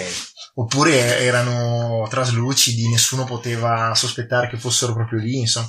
Ok, allora, eh, diciamo che troviamo una finestra eh, dove potersi affacciare, Sì? eh, solo che mentre stiamo lì per uh, posizionarci, senza che noi lo notiamo, escono fuori due fantasmi. Non so cazzi. E non so cazzi. Anche perché i fantasmi hanno delle regole speciali e di solito ehm, provocano terrore nei confronti delle persone. Quindi scappiamo a gambe. Però io sono un cazzo di whisper, mi faccio abbindolare. Eh? Il fantasma è un'entità composta di vapori eletroplasmici. Eh? I fantasmi, i demoni e orrori evocati possono essere terrificanti da osservare. Causano la maggior parte delle persone, eh, bloccano la maggior parte delle persone o addirittura gli causano la fuga. I PG possono resistere questi effetti. Vedi pagina 14 dove spiegano il tiro di resistenza. Eh, direi che io mi immagino questi spiriti tra- traslucidi di un colore tra il bluastro e il verdastro e i loro occhi quasi riluce di un- delle scintille vibranti eh, che praticamente si riflettono nei nostri occhi e in questo momento direi che siamo pietrificati dalla paura, ok? Mhm. possiamo resistere a questa conseguenza? Io direi. Se non resistiamo, molto probabilmente andrà di merda perché poi dopo avranno l'opportunità di ferirci gratuitamente, di fatto. Perché si avvicinano e si succhiano l'energia vitale. I fantasmi sono fatti qui. Mhm. Quindi per forza di cose c'è da resistere. Vediamo. Per resistere? Devi dire in che modo resisti? Allora, direi che vale anche per te questa cosa perché c'è un'abilità speciale per il Whisper. Mm. per resistere a questo genere di cose. Siccome non ce l'hai, anche su di te qualche effetto ce l'hanno sti fantasmi. Giusto? Ah, secondo me è Resolve. Resolve, tra l'altro, vuol dire la- è la forza mentale, sì. Ok. Quindi direi che io stringo i denti e quasi impongo al mio corpo di muoversi, porca puttana. Ah, io ho zero, quindi. Eh, che culo. Eh, ho tirato 2-6! Incredibile. Cioè, tra l'altro, questo, questo sarebbe, se non, se non avessi zero, sarebbe un successo critico. Addirittura in questi casi, se avessi avuto anche un solo pallino, non solo non perderei stress, ma recupererei anche uno di stress. Non è mai successo in un tiro di resistenza. Sei. Sei anche tu. Ah, Siamo dei fighi, ma ottimo. Perfetto. Si fanno un baffo, si cazzo di Allora sì, un paro di palle. rim- direi che rimaniamo ehm, pietrificati per tipo un secondo, ma subito dopo siamo pronti a reagire. Tuttavia la situazione è disperata. Allora, eh, Vince, io ho delle scelte. Vale a dire, posso usare delle munizioni elettroplasmiche che hanno di solito effetto potente contro i fantasmi. Mhm. Eh, il fatto è che per usarle eh, mi toccherebbe utilizzare delle pistole come minimo o un fucile e che farebbe rumore. Anche vero che però siamo mezzi fottuti. Ah, eh, nota che abbiamo anche gli, spir- gli Spirit Bane Charm. Tu non ce l'hai? Spirit Bane Charm. È un amuleto contro i fantasmi. Eh, ma è possibile? Ma quale item? Sì, tu hai il Demon Bane Charm. Sì. Però c'ho Electroplasma Vias. sono delle fiale piene di elettroplasma. L'elettroplasma è specialmente dannoso nei confronti dei fantasmi. Oltretutto tu ce l'hai a gratis, Mm. cioè non, non ti, non ti costa peso. E Ghost Key, che anche questo qua c'è È una chiave fantasma, praticamente ehm, nel campo spettrale, che è questa sorta di mondo degli spiriti che si è generato dopo il cataclisma, ehm, ci sono delle cose che sono un po' diverse. Hai mai giocato a Soul River? Praticamente è come se questo, se il mondo spettrale avesse un eco, fosse un eco del nostro mondo, e talvolta alcune cose sono diverse. Per esempio ci sono delle porte che nel nostro mondo non ci sono. Tu hai, puoi avere una chiave per aprire una di quelle porte. Ah. E, e tipo passi le pareti o cose di questo genere. Quindi direi che posso usare Electroplasma. Però quante ne ho? Una. Di fiala. Dice fiale. Mm, sul manuale c'è anche scritto quante sono, eh? Non c'è un numero, quindi... Secondo. Eh, ma è possibile che non ci siano qui? Ah, qui sul manuale non me le mette. Sì, comunque sono delle fiale piene di retroplasma. Che essenza spirituale distillata. Vediamo se sono qui nell'equipaggiamento generale. Mm. Sto cercando nel manuale se ci sono riferimenti a queste fiale. Ah, Vial of Electroplasma. Ehm, è pensata per eh, esplodere e, sparger- e spargersi all'impatto. L'impatto con cosa? Con le con lo spirito? Quando la... sì, in questo caso penso di sì. Però quante ne non si sa. Alcune. Tanto pesano zero. Ok. Per esempio una conseguenza potrebbe essere le finite. Bene, io userò quella. Ok. Quindi immagino queste due creature. Immagino che siano fantasmi di, di dame, perché hanno tipo quelle che sembrano degli abiti da cerimonia, queste gonne larghe, le loro braccia bianche, quasi si protendono come dei rami raggrinziti, adunchi, eh, si protendono verso di noi per ghermirci, per succhiare la nostra energia vitale. E tu cosa fai? Prendo una fiala Mhm. e la lancio contro Contro queste due... una delle fiale. Mm? Possono anche due. eh, una- Allora mi sto chiedendo se può aver senso mettere giù un orologio Per i combattimenti dici. Mm. E se riempiamo l'orologio ci sbarziamo di loro. Secondo me può aver senso. Allora, io ti direi che eh, loro sono un orologio da 6.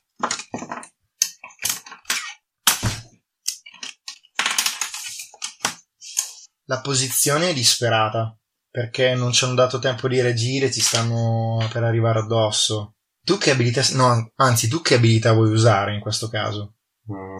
Eh, lancio le fiale, quindi penso... Eh, skirmish. Eh, penso skirmish. perché non si, eh, si- Ant non, non- non funziona bene nel combattimento. Cioè, Vabbè, è anche meglio, non è più caccia. sì, ma è anche usare armi a distanza. Il problema Ah. è che sei vicinissimo in questo momento. Eh, Allora skirmish. Potrebbe, forse potrebbe essere un Tinker. Forse, forse. Alla fine, e il Close Combat. No, potrebbe essere un Wreck. No, Wreck è rompere. Si sta più che altro cercando di buttarli addosso, ma lottare a colpirli. Ok, ti faccio una domanda. Come funziona l'elettroplasma? È sufficiente cospargere un fantasma per indebolirlo o comunque sia danneggiarlo? Ehm, sì, praticamente lanciando addosso una volta che si rompe la fiala fuoriesce questo eletroplasma che danneggia la- il fantasma. È un po' tipo il simile scioglie il proprio simile. Esatto. Ok, esatto. in qualche tipo di reazione elettroplasmatica che in qualche modo gli strappa essenza. Esatto. Uh, ok, allora la situazione è questa. Vabbè, la posizione è disparata. Stai usando skirmish. Allora, loro sono di tier 3, noi siamo di tier 0 quindi saremmo sotto di una tier, cioè di tre tier. Secondo me tu normalmente avresti potenza contro di loro perché stai usando dell'elettroplasma. Mm. Quindi dovresti essere sotto di 3 ma su di 1. Cioè avrei effetto grande ma di base questo però ti porterebbe a effetto 0 se ci pensi. Giusto? Mm. Perché avresti 3 di potenza ma meno 3 di scala e quindi sei a 0. Hai varie opportunità. Ti puoi spingere oltre, oppure posso fare un'azione di setup io per rendere il tuo effetto superiore di 1. Ma mi troverai probabilmente nella stessa posizione. Perché perché metti anche che io utilizzo le mie munizioni elettroplasmatiche che attirano l'attenzione degli Spirit Warden eh, se usate più volte e gli sparo per aiutare te a cospargerli. Comunque sia sarei anche io in posizione come si dice, disperata, avrai potenza contro di loro, ma sarai sotto di uno, quindi avrai effetto zero, dovrei spingermi oltre anch'io. Oh, dai, mi spingo oltre io. Ok. Uh, io direi che ti aiuto. Direi che ti aiuto. Uh, in che modo ti aiuto? Fammi vedere che abilità ho, perché conviene che faccia qualcosa di... Non ho pallini skirmish. no, allora ti assisto sia mi prendo uno di stress e ti do un dado in più. E quello che faccio è semplicemente... Ah cavolo, io dovrei... Tiro fuori lo Spirit Bane Charm. Questo medaglione scovlandiano di scongiuro. Ah, è vero, potrei avere l'animaletto. Vabbè, dopo al massimo lo vediamo, adesso non è il caso. Eh, tipo, tiro fuori questo medaglione di condatevi anime brave. Eh, eh, però se ti aiuto ottieni un dado in più, ma l'effetto rimane. Ah no, ma tanto ti sei spinto oltre. Figo quindi. Ok, eh, per spingermi oltre prenderò stress. Due di stress. Di stress. Ci stiamo riempiendo di stress. Mm, io sono abbastanza stressato. ok, quindi avevo due di wreck. Mm. Più uno perché mi sono spinto oltre, giusto? Sì. E uno perché mi meriti troppo. Sì. Quindi quattro danni. Sì. No, non ottieni un dado in più perché ti sei spinto oltre, ti aumenta l'effetto, effetto standard. Ah, ok. Tre dadi allora. Sì.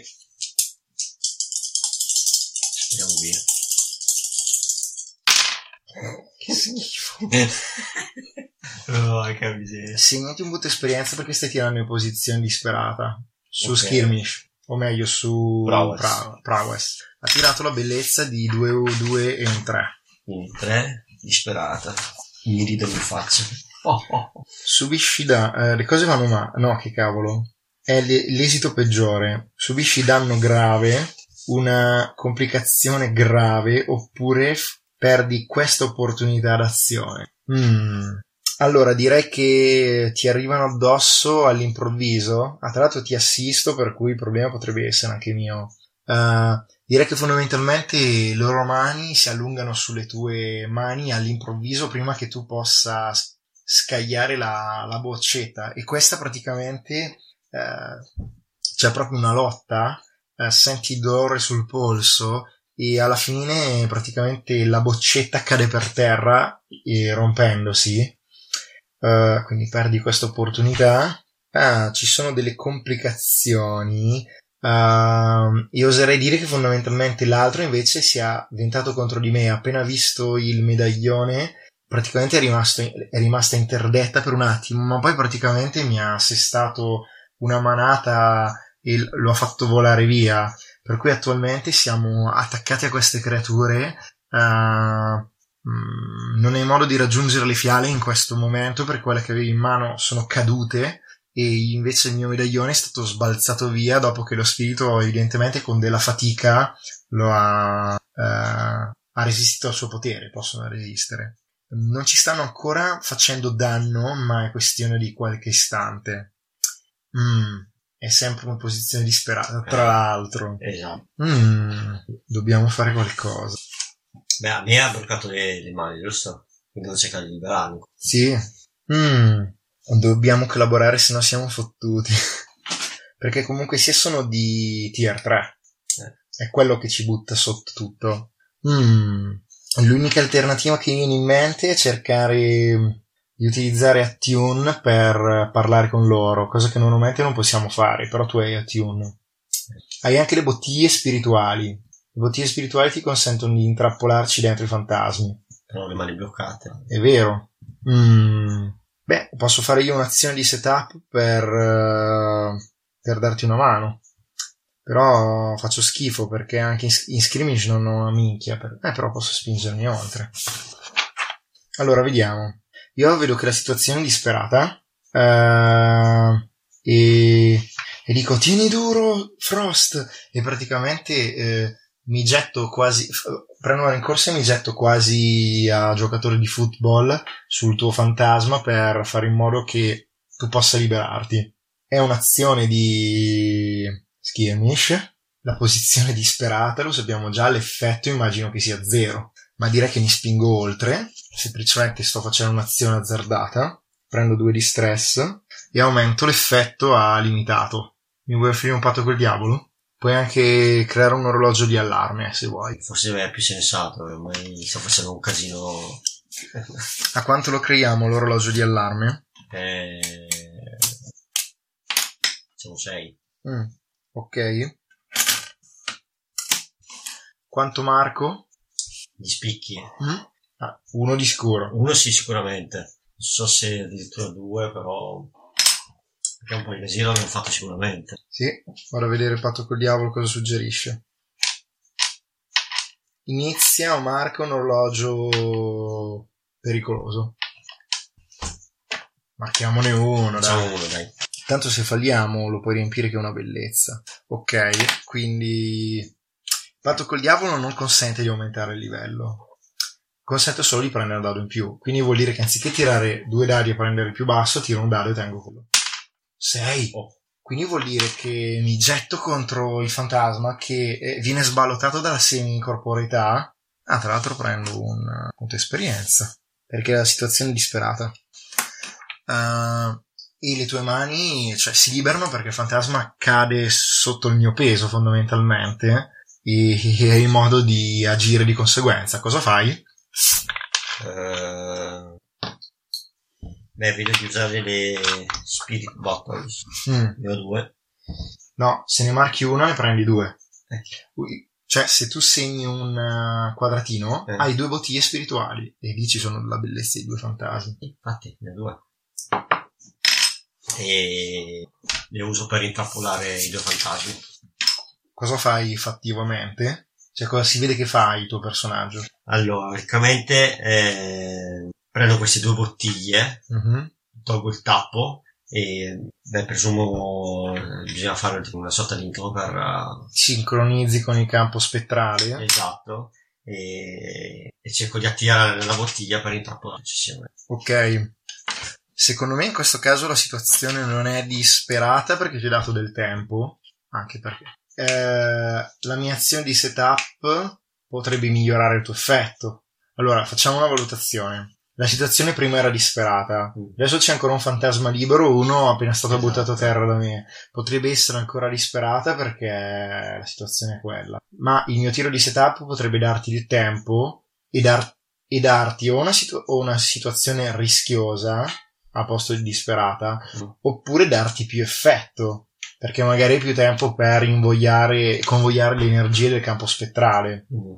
Ora, guardiamoci in faccia. Secondo me le bottiglie spirituali e utilizzare l'energia del campo spettrale per intrappolarti danno potenza contro di loro. Ok, però loro sono di tier 3, quindi abbiamo lo stesso problema di prima, ossia che arriverebbe a zero. Quindi valuta tu, uh, certo, spingersi oltre ancora ti porta pericolosamente vicino al trauma.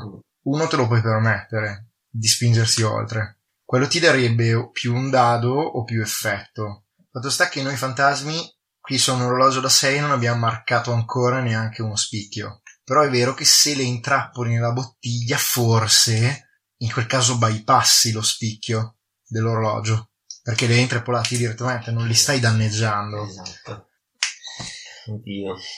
Che alla fine quello, quello che hai te diciamo, è più semplice da intrappolare, può, cioè, fa più fatica a opporsi, mentre l'altro è libero. Mm? Quindi potrei... Ah, è vero, è vero. Beh, questo potrebbe di base migliorare il tuo effetto. Quindi magari effetto limitato, perché uno lo sto tenendo fermo io. Probabilmente ti sto assistendo nel tiro, il che mi espone a possibili pericoli. Però mi assisterti ti dà un dado in più, giusto? Mm. Quindi direi la situazione è disperata, quindi. Ok. Tu stai usando Attune, palesemente, pre- comincia a prendere i dadi. Poi, ti ho appena aiutato, quindi prendi un altro dado. L'effetto sarebbe zero, però. Ah no, perché io ti ho aiutato prima, direi che l'effetto diventa limitato. Di base limitato. Esatto. Hai tre dadi, effetto limitato. Se ti spingi oltre lo puoi portare a effetto standard. Vediamo cosa... Eh, non risica, non rosica. Tieni conto che nessuno ti può infliggere stress, eh? A meno che non decidi di prenderlo tu. Oltretutto ti offro un patto col diavolo. Direi che in tutto questo stiamo facendo casino. E ti offro un patto col diavolo per un dado in più. Eh, marco un'altra casella sull'allarme. L'accetti o la rifiuti? Sì, dai, lo accetto. Ok, è la bellezza di 5 dadi. Tira pure e speriamo che Fai tu per 5 dadi. fai, fai 2 6. Fai 2 6. Facciamo un 5 un 4. Ritiralo quello. Dov'è? Era un 3 tra l'altro. Ritiralo. Riti- Vabbè, 5 4. Mm. Vabbè, è il 5 che conta. 5. Innanzitutto segnati un punto esperienza su Insight. No, no, scusa, su Resolve. Perché Attune di Resolve. Esatto. Allora, metto rischioso 4 5. Lo faccio ma. Lo fai ma c'è una conseguenza. O subisci danno, c'è una complicazione, un effetto ridotto, finisci in una posizione disperata. Sono buono? Perché sennò veramente, cioè, ci stiamo penando parecchio con questi qui. Direi che lo fai, ma, cioè, tutto questo, eh, cioè, secondo me si vedono scosse di energia elettrica, eh, si sentono ehm, rumori di energia elettrostatica, eh, ci sono distorsioni nel campo spettrale, loro stessi probabilmente ululano quando ci vanno a finire dentro, marco due spicchi sull'orologio dell'allarme Mm. e stiamo bene noi per me. Ok. Perché abbiamo detto che lo stile di questa avventura è tipo Sin City. Non abbiamo ancora preso danni, eh. Eh, però se prendiamo danni con la tier 3 siamo fottuti. eh, cioè, direi. ci, ci peggiora la posizione. Oddio, che vorrebbe dire che spesso e volentieri siamo in posizione disperata.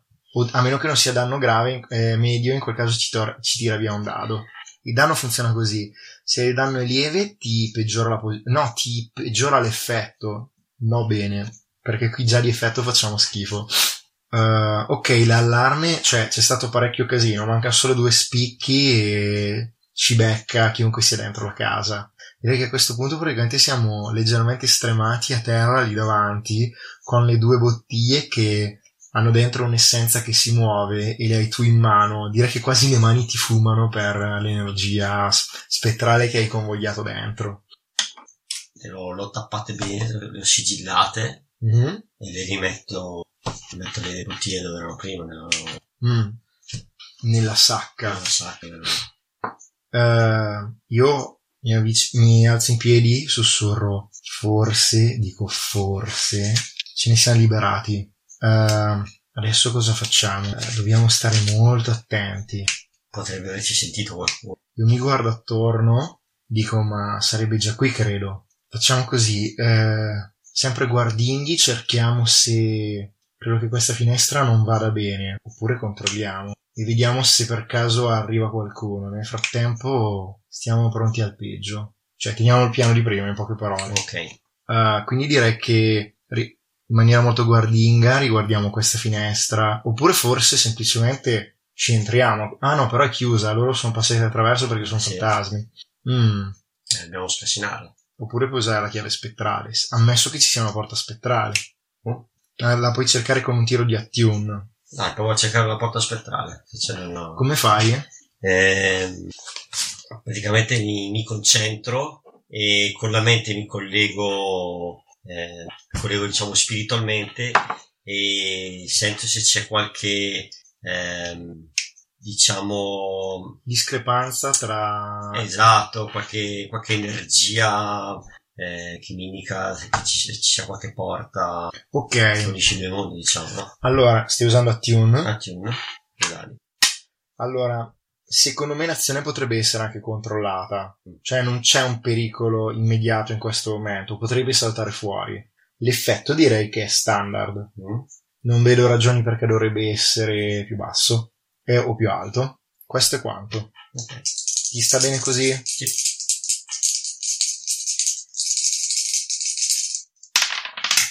6 6 di trovo porta. Sì, ti dico di più. Eh, vedi praticamente questo riflesso spettrale della magione e praticamente eh, c'è una porta secondaria, probabilmente una volta la usava la servitù e proprio nel riflesso, nel riflesso spettrale di questa casa c'è una porta che corrisponde a quella e ha quasi una serratura che brilla di un'energia come se ad avere una giusta chiave potrebbe aprirsi. Ehm, mentre nel mondo reale è una porta assolutamente chiusa, anche se non di qualità ottima, a causa più che altro dell'incuria del tempo. Probabilmente una volta non sarebbe stato così facile ehm, aprirla. Quindi, ma riesco a capire dove va a finire questa porta o mh, da quello che vedi, praticamente da verso le cucine a Magione.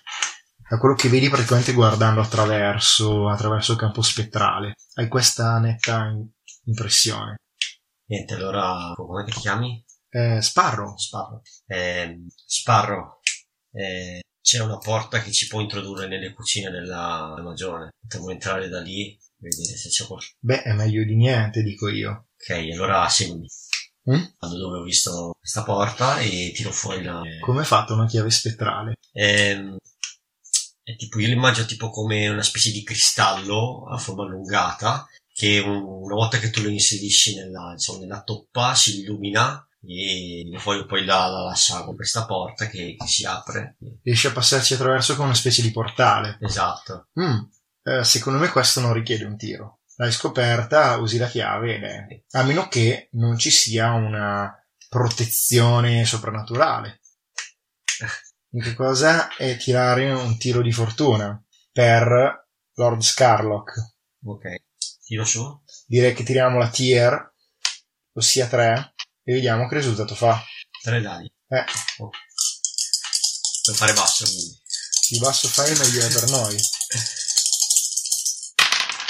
Ecco, quando non ci serve. 5 vuol dire 4 5 successo misto effetto limitato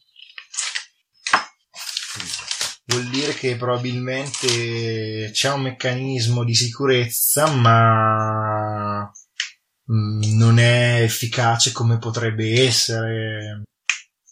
Tipo secondo me è una cosa del genere. Noi passiamo attraverso e, e praticamente quasi impattiamo contro questa sorta di ragnatela spirituale che anzi forse stiamo ancora attraversando. Siamo un po' a metà tra il campo spettrale e, e diciamo il mondo fisico quando praticamente impattiamo contro questa sorta di ragnatela eh, che sembra proprio una ragnatela di energia sempre verdastra blu azzurra che ci tocca e quasi i suoi eh, questi fili insomma sembra che gli hanno la scossa quasi. Cioè ci accorgiamo che eh, è complicato superarlo. Non è così semplice come potremmo pensare Mm, allora qui potrebbe essere io ti dico accidenti stai attento questa è una trappola spirituale ho sentito parlare di queste Mm. Mi stavo chiedendo se non abbia quasi senso fare un tiro di stadi chiedendo un flashback per sapere come si fa ad evitare. L'alternativa, se no, sarebbe quella de- di sfilarsi da questa trappola o tentando di, dis- di disinnescarla, in quel caso sarebbe un tinker, oppure eh, passando tra i fili, in quel caso sarebbe un prowl. Io di prowl ho un ottimo punteggio e mi sa che scelgo questa. Per cui praticamente dico segui molto attentamente i miei movimenti e non fare gesti avventati. Um, direi che tento di passare tra i singoli fili questa sorta di ragnatela mistica. Lo faccio con Prowl e se vuoi, non so se tu hai, se tu hai Prowl. Zero. Ok, mi devi dire la posizione, l'effetto. Posizione, beh, dire rischiosa. Sono d'accordo. Effetto... Tieni conto che è un uh, sistema di sicurezza di tier 3. Dovrebbe essere 0, no? Mm. Puoi fare una... Oddio. Puoi fare un'azione di setup per me, per aumentarmi l'effetto. Mm. Con Attune, per percepire meglio l'energia di questa ragnatela. Magari sei tu che guidi le mie azioni in alcuni punti. Cioè io non la vedo bene come te, ma io so come superarla idealmente. Ok, posso fare così. Ok, in questo caso direi che l'azione è rischiosa perché controllata no, perché sarebbe controllata se tu fossi fuori, è rischiosa perché ci sei dentro anche Esatto. tu. E l'effetto però direi che è standard.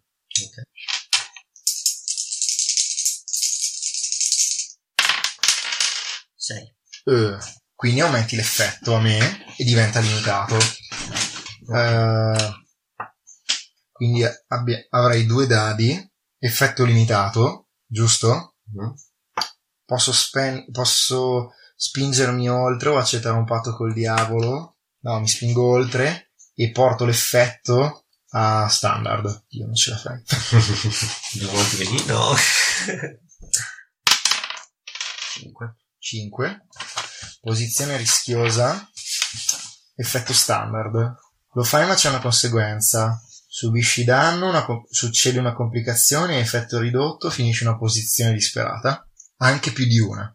Ci facciamo male in ogni caso. Perché? E, e subisci danno ti fai male. Sì.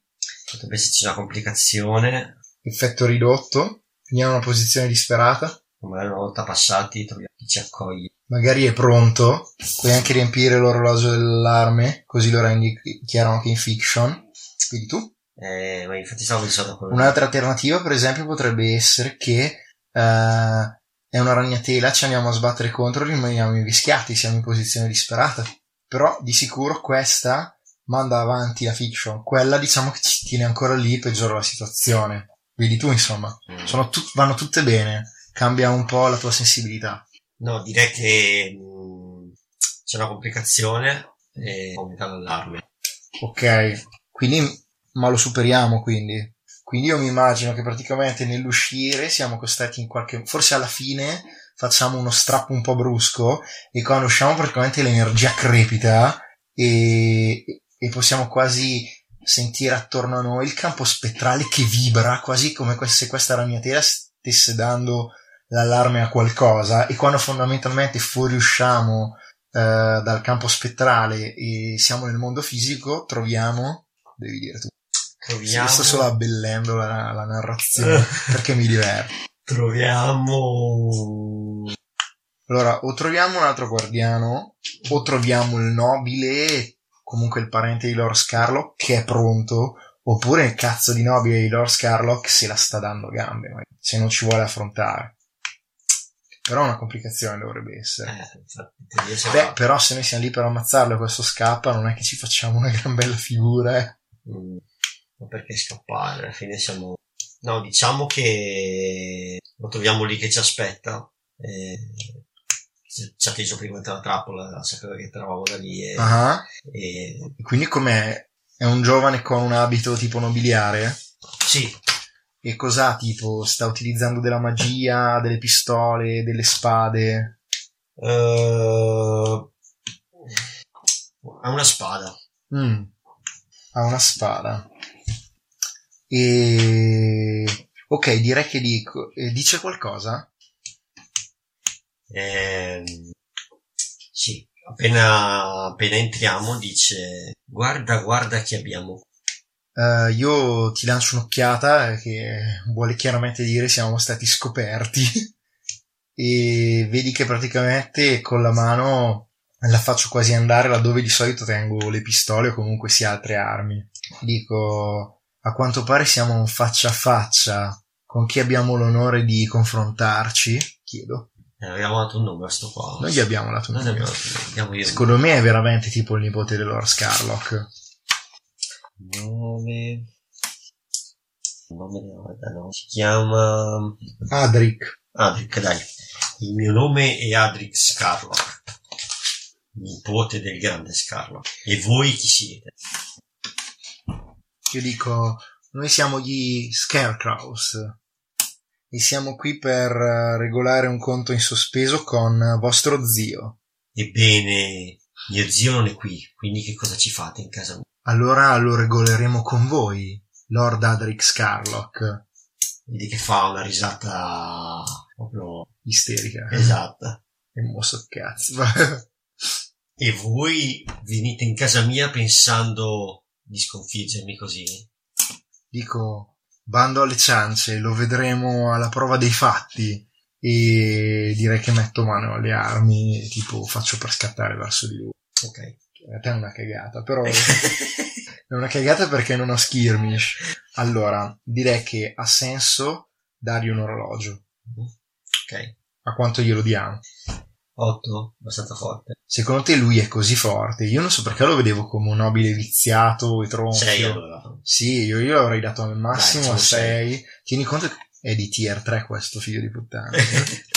Va bene, se è una mezza pippa. Insomma. Dai che ce la facciamo.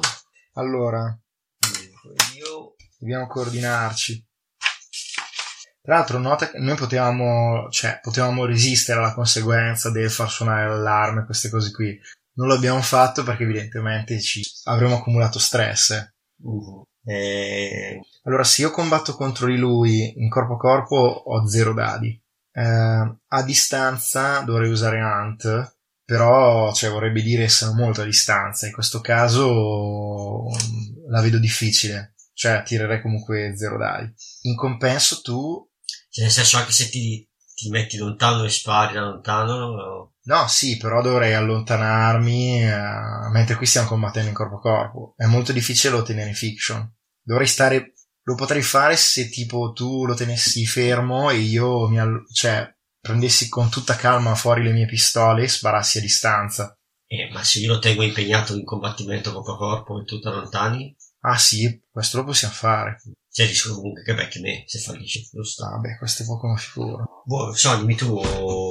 Io ho skirmish 2, quindi vado tranquillamente corpo a corpo. Tiro fuori le mie spade. Ok. Il problema è che non possiamo praticamente ammazzarci di stress, perché io ho tre punti di stress, tu ne hai uno solo. Se prendiamo trauma, il personaggio va fuori gioco temporaneamente. Questa è una. Trauma vuol dire andare KO temporaneamente. Mm. Non muori, però non è bello. Sì, quindi la cosa migliore. Occhio, cerca di usare. Ah, ma avevi. Fine Spirit Mind. Mm. Mm. Allora, tu cosa fai? Tiri fuori che armi? Perché immagino che userai delle armi. Spada anch'io. La Blade or 2, quindi la prima. Quindi sei a 2 di equipaggiamento su 5 totale, perfetto. Esatto. Ricordati che puoi avere armatura, eh, costa 2. Solo contro gli attacchi fisici, ma meglio di un calcio in culo. Vuole. Sì, puoi anche dire che ce l'hai quando ti occorre, eh, non devi per forza Ok. dirlo adesso. L'equipaggiamento è in fieri in questo gioco.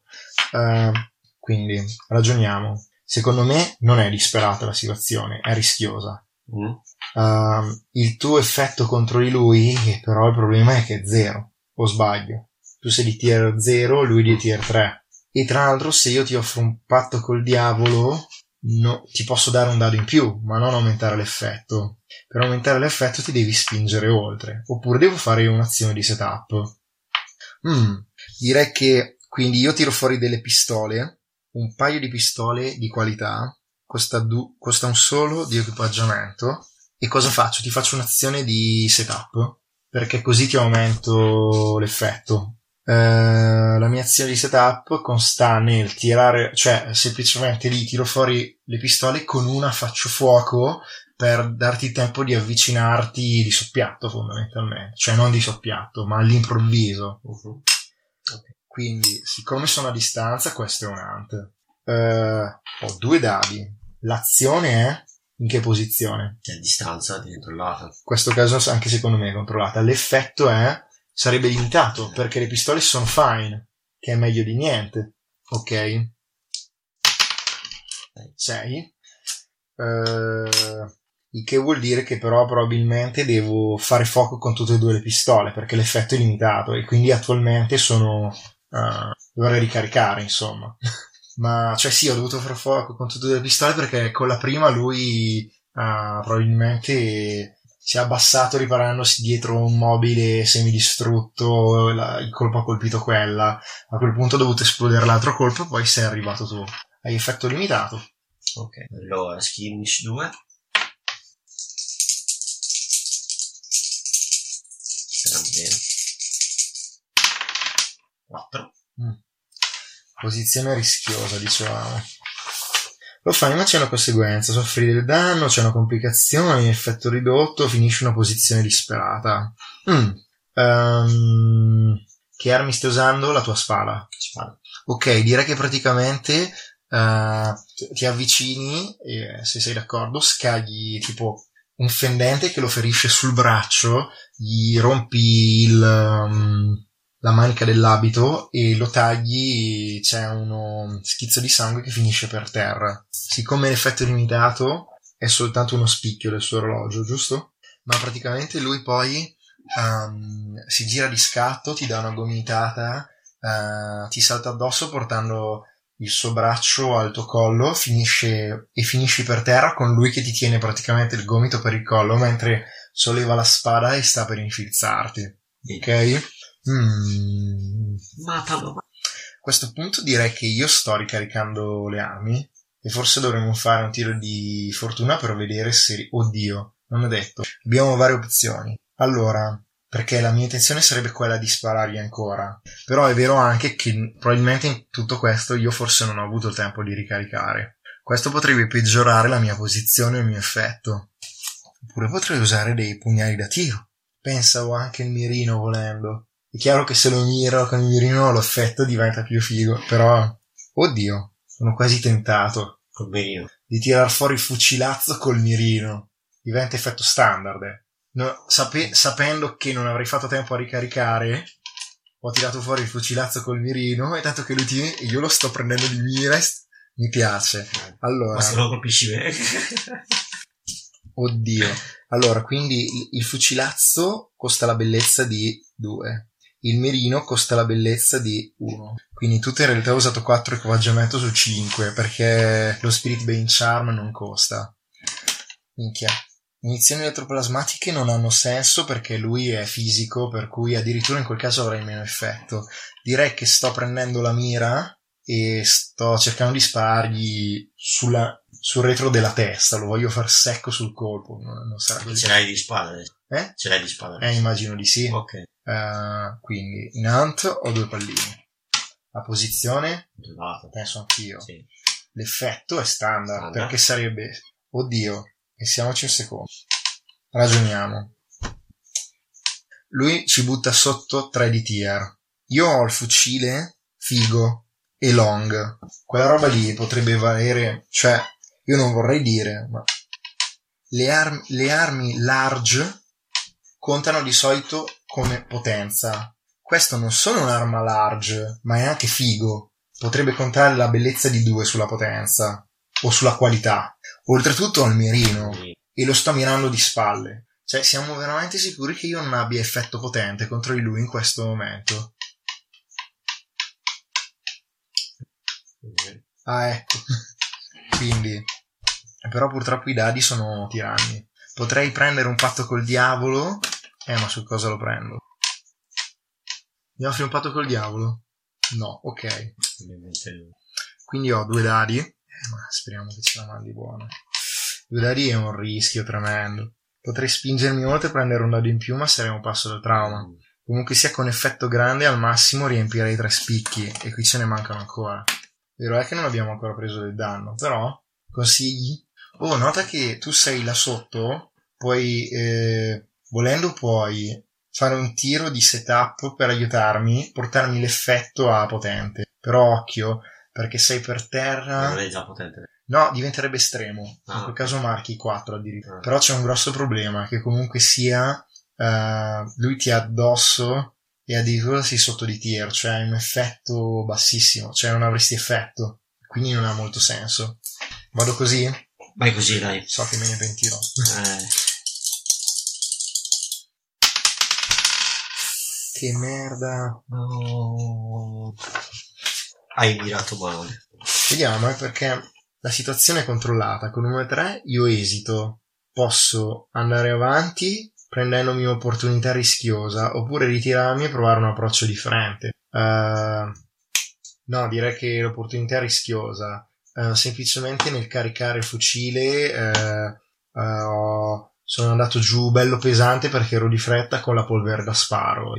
Secondo me eh, può essere rischioso. Ehm, e quindi mi prendo un'opportunità rischiosa. Sì, sì. Era è un 6-5, vero? 6-5, sì. Perfetto. Oh, esplodo questo dannato colpo che Un botto pauroso per polvere che ci hai messo. sì che fa un botto pauroso, ma fondamentalmente secondo me lo trapassa. Lo trapassa praticamente, no- non può essere la testa se no sarebbe morto. Esatto. Ma secondo me, eh, probabilmente forse per, il- forse sì, per aver dovuto mirare così di fretta, eh, lo colpisce sulla spalla che sta tenendo la spada. Secondo me è mancino, sai. Mm. Quindi praticamente direi che l'arma gli cade di colpo e, e lui con l'altra mano si tiene la cazzo di spalla. Ok. Mm. Allora, beh, diciamo che, urlando come un dannato. che a questo punto riesco a liberarmi. Sì, Ti è comunque sopra. Vabbè, però ho tentato la presa. si è allentato la presa. E... Tant'è che secondo me non riesce a usare tutta la sua qualità in questa situazione. O comunque si hai potenza contro di lui. Perché è ferito, ha perso l'arma, insomma. e niente, mi libero dalla sua presa e cerco di dare Ok. capo. Mm. Direi che la posizione è rischiosa. Ti è comunque sopra. Stai usando skirmish, ovviamente. Ragioniamo. Normalmente saresti sotto di tier di 3. Attualmente però lui non riesce a usare tutta la sua qualità. E quindi avresti perlomeno effetto limitato. Oltretutto è anche ferito. Secondo me è effetto standard questo momento. È disarmato, ferito, dolorante. E è, uno- è una buona opportunità. Quindi effetto standard. Esatto. Mm, mi stavo quasi chiedendo se non fosse il caso di aiutarti. Sono due dadi quelli. Mm, banalmente, eh, banalmente, eh, ti faccio un assist e grido, ora Frost, ora, colpisci l'ora. Sì. Perché probabilmente è lì che stavi lottando. Vai. Ok, quindi ho un da di più. Sì. Mm, sì, è meglio un dado in più, perché sei in posizione rischiosa. Tanto ti basta un effetto standard per... eh, non ha senso andare a effetto grande. 4. 4. Lo Ris- faccio ma. C'è una conseguenza, subisci danno, c'è una complicazione, effetto ridotto, finisci in una posizione disperata. Mm, forse la cosa più sensata è che, su- che tu subisca danno? Mm, sì, allora oserei dire che fondamentalmente... Sì, mi piace così, e te la, di- e te la dico. Praticamente eh, vedi che lui è ferito, a un certo punto comincia a sussurrare delle parole arcane e la sua mano destra, che era libera, quasi si illumina di una strana energia, te la appoggia sopra la pelle e comincia fondamentalmente a risucchiarti l'energia vitale per curarsi, tant'è che quasi si vede la sua ferita che comincia a crepitare eh, e, e quasi a rimarginarsi, no? Ma proprio in quell'istante tu hai preso, cioè avevi la tua spada, la sollevi e tipo secondo me gli tranci di, nesto, di netto la testa. Sì. Esatto, ma fondamentalmente laddove ti ha messo la mano, secondo me sul petto, tipo, hai una grossa bruciatura a forma di mano, come se una, ti avesse colpito con una mano elettrizzata. Mhm. Quindi direi che è una ferita media. Due, quindi. Sì, perché a rischi le prendi medie tendenzialmente. E direi bruciatura a forma di mano sul petto. Giusto?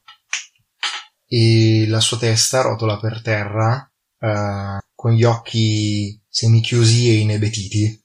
Nel frattempo probabilmente si vede sullo sfondo il mio personaggio che stava caricando ancora il fucile per prepararsi a sparare ancora. E dico, sì, e dico, figlio di puttana. Ho avuto la fine che meritavo. direi che ci alziamo in piedi e se... Mm, sai cosa? Mi piace un sacco, proprio in questo momento tipo c'è un orologio a pendolo che comincia a suonare e riecheggia per tutta la casa lugubre, tutta attorno a noi. Allora, se sei d'accordo, secondo me il colpo è finito. Uh, quindi a tutti gli effetti a questo punto dovremmo andare in downtime. Siccome è molto tardi, direi mm. è molto tardi, direi che prendiamo, facciamo l'esperienza e la volta prossima facciamo gli entanglements, ossia le, com- pardon, facciamo il payoff, ossia il, le ricompense del colpo, gli entanglements, ossia um, le complicazioni e le azioni di interludio dei personaggi. Eh, di fatto da questo momento in avanti siamo già in downtime. Eh, perfetto, andiamo a vedere i trigger per l'esperienza. Prima facciamo del, quelli della banda. Abbiamo eseguito con successo un assassino. Eh allora, eh, ottieni un punto esperienza se l'hai fatto, ottieni due punti esperienza se l'hai fatto um, o um, più di una volta, oppure in una maniera maggiore, particolarmente eclatante, eccetera. Cosa dici? Maggiore in che senso? Eh, importante, eclatante, eh, contro un bersaglio particolarmente in vista, cose di questo genere. Beh, allora sì probabilmente ha senso prenderne due perché siamo stati abbastanza audaci. I punti di esperienza della crew si segnano sulla cra- track dei punti di esperienza della crew. Poi eh, abbiamo avuto a che fare con delle sfide sopra il nostro livello attuale. Sì. Anche in questo caso, se abbiamo affrontato più sfide sopra il nostro livello sì, attuale e, poi... e se sono particolarmente eclatanti, eh, prendiamo più punti esperienza. A- avrebbe senso. Ok, anche qui ne prendiamo due. Poi, abbiamo in qualche modo portato avanti la reputazione della nostra banda o ne abbiamo sviluppata un'altra? La nostra reputazione è quella di essere brutali. Ho tirato la testa al tipo. sì. In questo caso in maniera eclatante, no, grossa. Siamo stati particolarmente brutali.